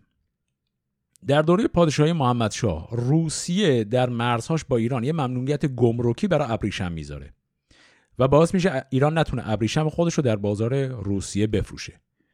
اینجا تجار ایرانی عریضه مینویسن به دربار برای اینکه کمک کنه به وضع فروش ابریشم، ولی باز دربار کار خاصی نمیکنه و در نهایت این وضع باعث افول شدید صنعت ابریشم ایران میشه. اینجا مهم دقت کنیم که مسئله این نبود که فلان شاه یا فلان وزیر نمیدونم بیکفایت و نادان و نالایق و از این چیزا بود. این مسئله به فرد وابسته نیست. مشکل اینه که مفهوم بنیادین درباره وظیفه حکومت در جهان مدرن برای دولت ایران اون زمان هنوز درست تعریف نشده بود. یعنی همون زمانی که دولت‌های غربی مدرن کلاً بر این مبنا بنا شده بودن که وظیفه‌شون تأمین منافع اقتصادی کشور خودشون بود و اینا تمام نیروشون از قوای دیپلماتیک بگیر تا نیروی نظامی اصلا قرار بود استفاده بشه برای همین کار. اما در همون زمان ایران هنوز تعریف دولت مدرن درش وجود نداشت و برای همینم نه دربار درست میدونست که قراره چیکار کنه، نه تجار ایرانی که در حال ورشکستگی بودن درست میدونستن که خب برن به کی شکایت چیو بکنن. اینم امتداد همون آشوب فکری بود که چند دقیقه پیش صحبتش شد. درست انگار این که بین ایران و جهان پیرامونش یه ناهمخوانی وجود داشت. جهان غرب داشت روی محوری کار میکرد که برای ساختار حکومت ایران هنوز اصلا معنی نداشت. پس فقط اینجا مسئله بیکفایتی و بی‌تدبیری فرد خاص مطرح نبود. تو این شرایط برای قشر بازرگان و صنعتگر ایرانی این یه چیز کاملا ملموس بود که دولت ایران از حیث اقتصادی مشروعیت نداره، اون کاری که باید بکنه رو نمیکنه. ولی بازم مثل وضعی که گفتیم اگرچه بازرگان ایرانی این عدم مشروعیت را حس می‌کرد، اما هنوز به زبان و چارچوب فکری مدرن آشنا نبود که بتونه اون چیزی رو که صرفاً داره حس می‌کنه رو در قالب یه تفکر سیاسی بیان کنه و فقط هنوز مسلط به همون ابزار بیان سنتی اسلامی خودش بود. میشه حد زد که توی همچین شرایطی یک انقلاب آخرالزمانی برای قشر تاجر ایرانی خیلی مفهوم معقولی باشه. یعنی اینا نارضایتی عمیقشون از ناتوانی دولت در چیزایی مثل دخالت و حمایت در تولید و تجارت، این چیزا رو، این نارضایتی رو تبدیل کردن به نوع قیام برای حکومت امام زمان. بابیه اگرچه در ابتدا یه جنبش انقلابی نبود، اما خیلی سریع وارد فاز انقلابی شد و دیدیم که همون ماجرای بدشت مثال خوبیش بود که بخش زیادی از این انرژی انقلابیش هم صرف مخالفت مستقیم با حکومت نشد، رفت سراغ مخالفت با نظام شرع. طبعا این مخالفت از مسیر نگاه مدرن سکولار شکل نگرفت، به جاش از داخل خود ساختار دینی بیرون اومد. برای همین هم میشه گفت که دیر یا زود این جنبش در نهایت سرنگون میشد، چون به هر حال از تو دل چارچوب سنتی داشت دنبال یه راه حل برای مشکلی میگشت که مشکل مدرن بود. حالا که درباره ناهمخوانی بابیه به عنوان یه اعتراض سنتی در دل یک مسئله مدرن حرف زدیم، میخوام بحث این قسمت رو با یک نکته مرتبط تمام کنم و اون هم خوانش امروزی ما از یکی از چهره‌های مهم بابیه، یعنی همین خانم طاهره قرةالعین هست. در ایران معاصر ما که بحث حجاب و حقوق زن خیلی الان بحث مهمیه، گاهی اوقات پیش میاد که قرائت تاریخی خاصی از زندگی و افکار خانم قرةالعین مطرح میشه و اون هم ارائه قرةالعین به عنوان یک نمونه بومی و ایرانی از فعال سیاسی زن هست. کاری که قرةالعین در بدشت انجام داد و نوعی اعتراض به حجاب بود رو بعضی اوقات توی این دوره معاصر تعبیر میکنن به فعالیت برای حقوق زنان و مسائلی از این دست. به اعتقاد بنده خیلی مهمه که ما جنبش بابیه رو درست بشناسیم و چیزایی که در ظرف تاریخی خودش نمیگنجه رو به این جنبش وصل نکنیم. اصلا اهمیت بابیه در تاریخ ایران به این بود که آخرین جنبش فراگیری بود که خواست با ابزارهای فکری جهان سنتی یه تغییر در ساختار قدرت ایران ایجاد کنه و شکست بابیه نشانه واضحی بود از اینکه با سلاح سنتی نمیشه رفت سراغ مشکلات مدرن و در حقیقت جنبش مشروطه پاسخی بود به همین تناقض. مشروطه جنبشی بود که برای حل مشکل ایران مدرن رفت سراغ راه حل‌های مدرن و این راه حل‌ها رو هم مستقیما از جهان غرب یاد گرفت و وارد کرد، یعنی دقیقاً خلاف مسیری که بابیه رفت. همونطور که به اختصار بحث کردیم، درسته که خانم قرةالعین به عنوان یک زن واقعا اعجوبه بود و تونست تو یک جامعه مردانه و اونم تو دل سختگیرترین بخش جامعه یعنی مدارس دینی صرفاً با اتکا به استعداد و لجاجت شخصی خودش پیش بره و از بسیاری از مردان زمانه خودش هم جلو بزنه. این کاملا درسته، اما قرةالعین هیچ وقت از این زاویه بحث حقوق مرد و زن یا مخالفت با تبعیض علیه زنان حرف نزد، چون برای اینکه کسی درباره یه چیزی مثل حقوق زن حرف بزنه اول اصلا باید در چارچوب فکری باشه که چیزی به نام حقوق شهروند معنا داشته باشه. چارچوبی که قرةالعین و باب و بقیه افراد این جنبش درش بودن اصلا ربطی به این مفاهیم نداشت. دیدیم که مخالفت قرةالعین با حجابم به خاطر اعتقادش به منسوخ شدن شرع در عصر ظهور امام زمان بود و اصلا کاری به بحث حقوق برابر زن و مرد نداشت. پس این نکته رو هم بهتر در نظر داشته باشیم و مراقب باشیم که مفاهیم رو خارج از ظرف زمانی خودشون استفاده نکنیم. حالا که سالهای ابتدایی بابیه تا زمان مرگ خود باب رو مرور کردیم، در قسمت بعدی میخوایم اتفاقاتی که برای این جنبش بعد از مرگ باب افتاد رو هم با هم مرور کنیم و ببینیم که تا زمان مشروطیت بابیه چقدر عوض میشه. اشاره مختصری هم بکنم به منابع اصلی این قسمت. نقل قول مستقیمی که در این قسمت شنیدید از کتاب نقطة الکاف بود، اثر میرزا جانی کاشانی. منابع پژوهشی این قسمت هم تالیف دو تا مورخ هست، یکی عباس امانت و دیگری دنیس مکوین. عنوان‌های کتاب‌های این دو نفر رو در یادداشت‌های زیر این قسمت پادکست میتونید پیدا کنید. درباره خود ماجرای قلعه طبرسی هم یک مقاله پژوهشی هست اثر آقای سیامک ذبیحی مقدم که عنوان اون رو هم در یادداشت‌های پادکست نوشتم. به خصوص اگر به بخش تحلیل‌های انتهای این قسمت علاقه داشتید و خواستید بیشتر در این زمینه مطالعه کنید، کتاب آقای امانت رو من توصیه می‌کنم. پس تا قسمت بعدی، فعلا خدا نگهدار.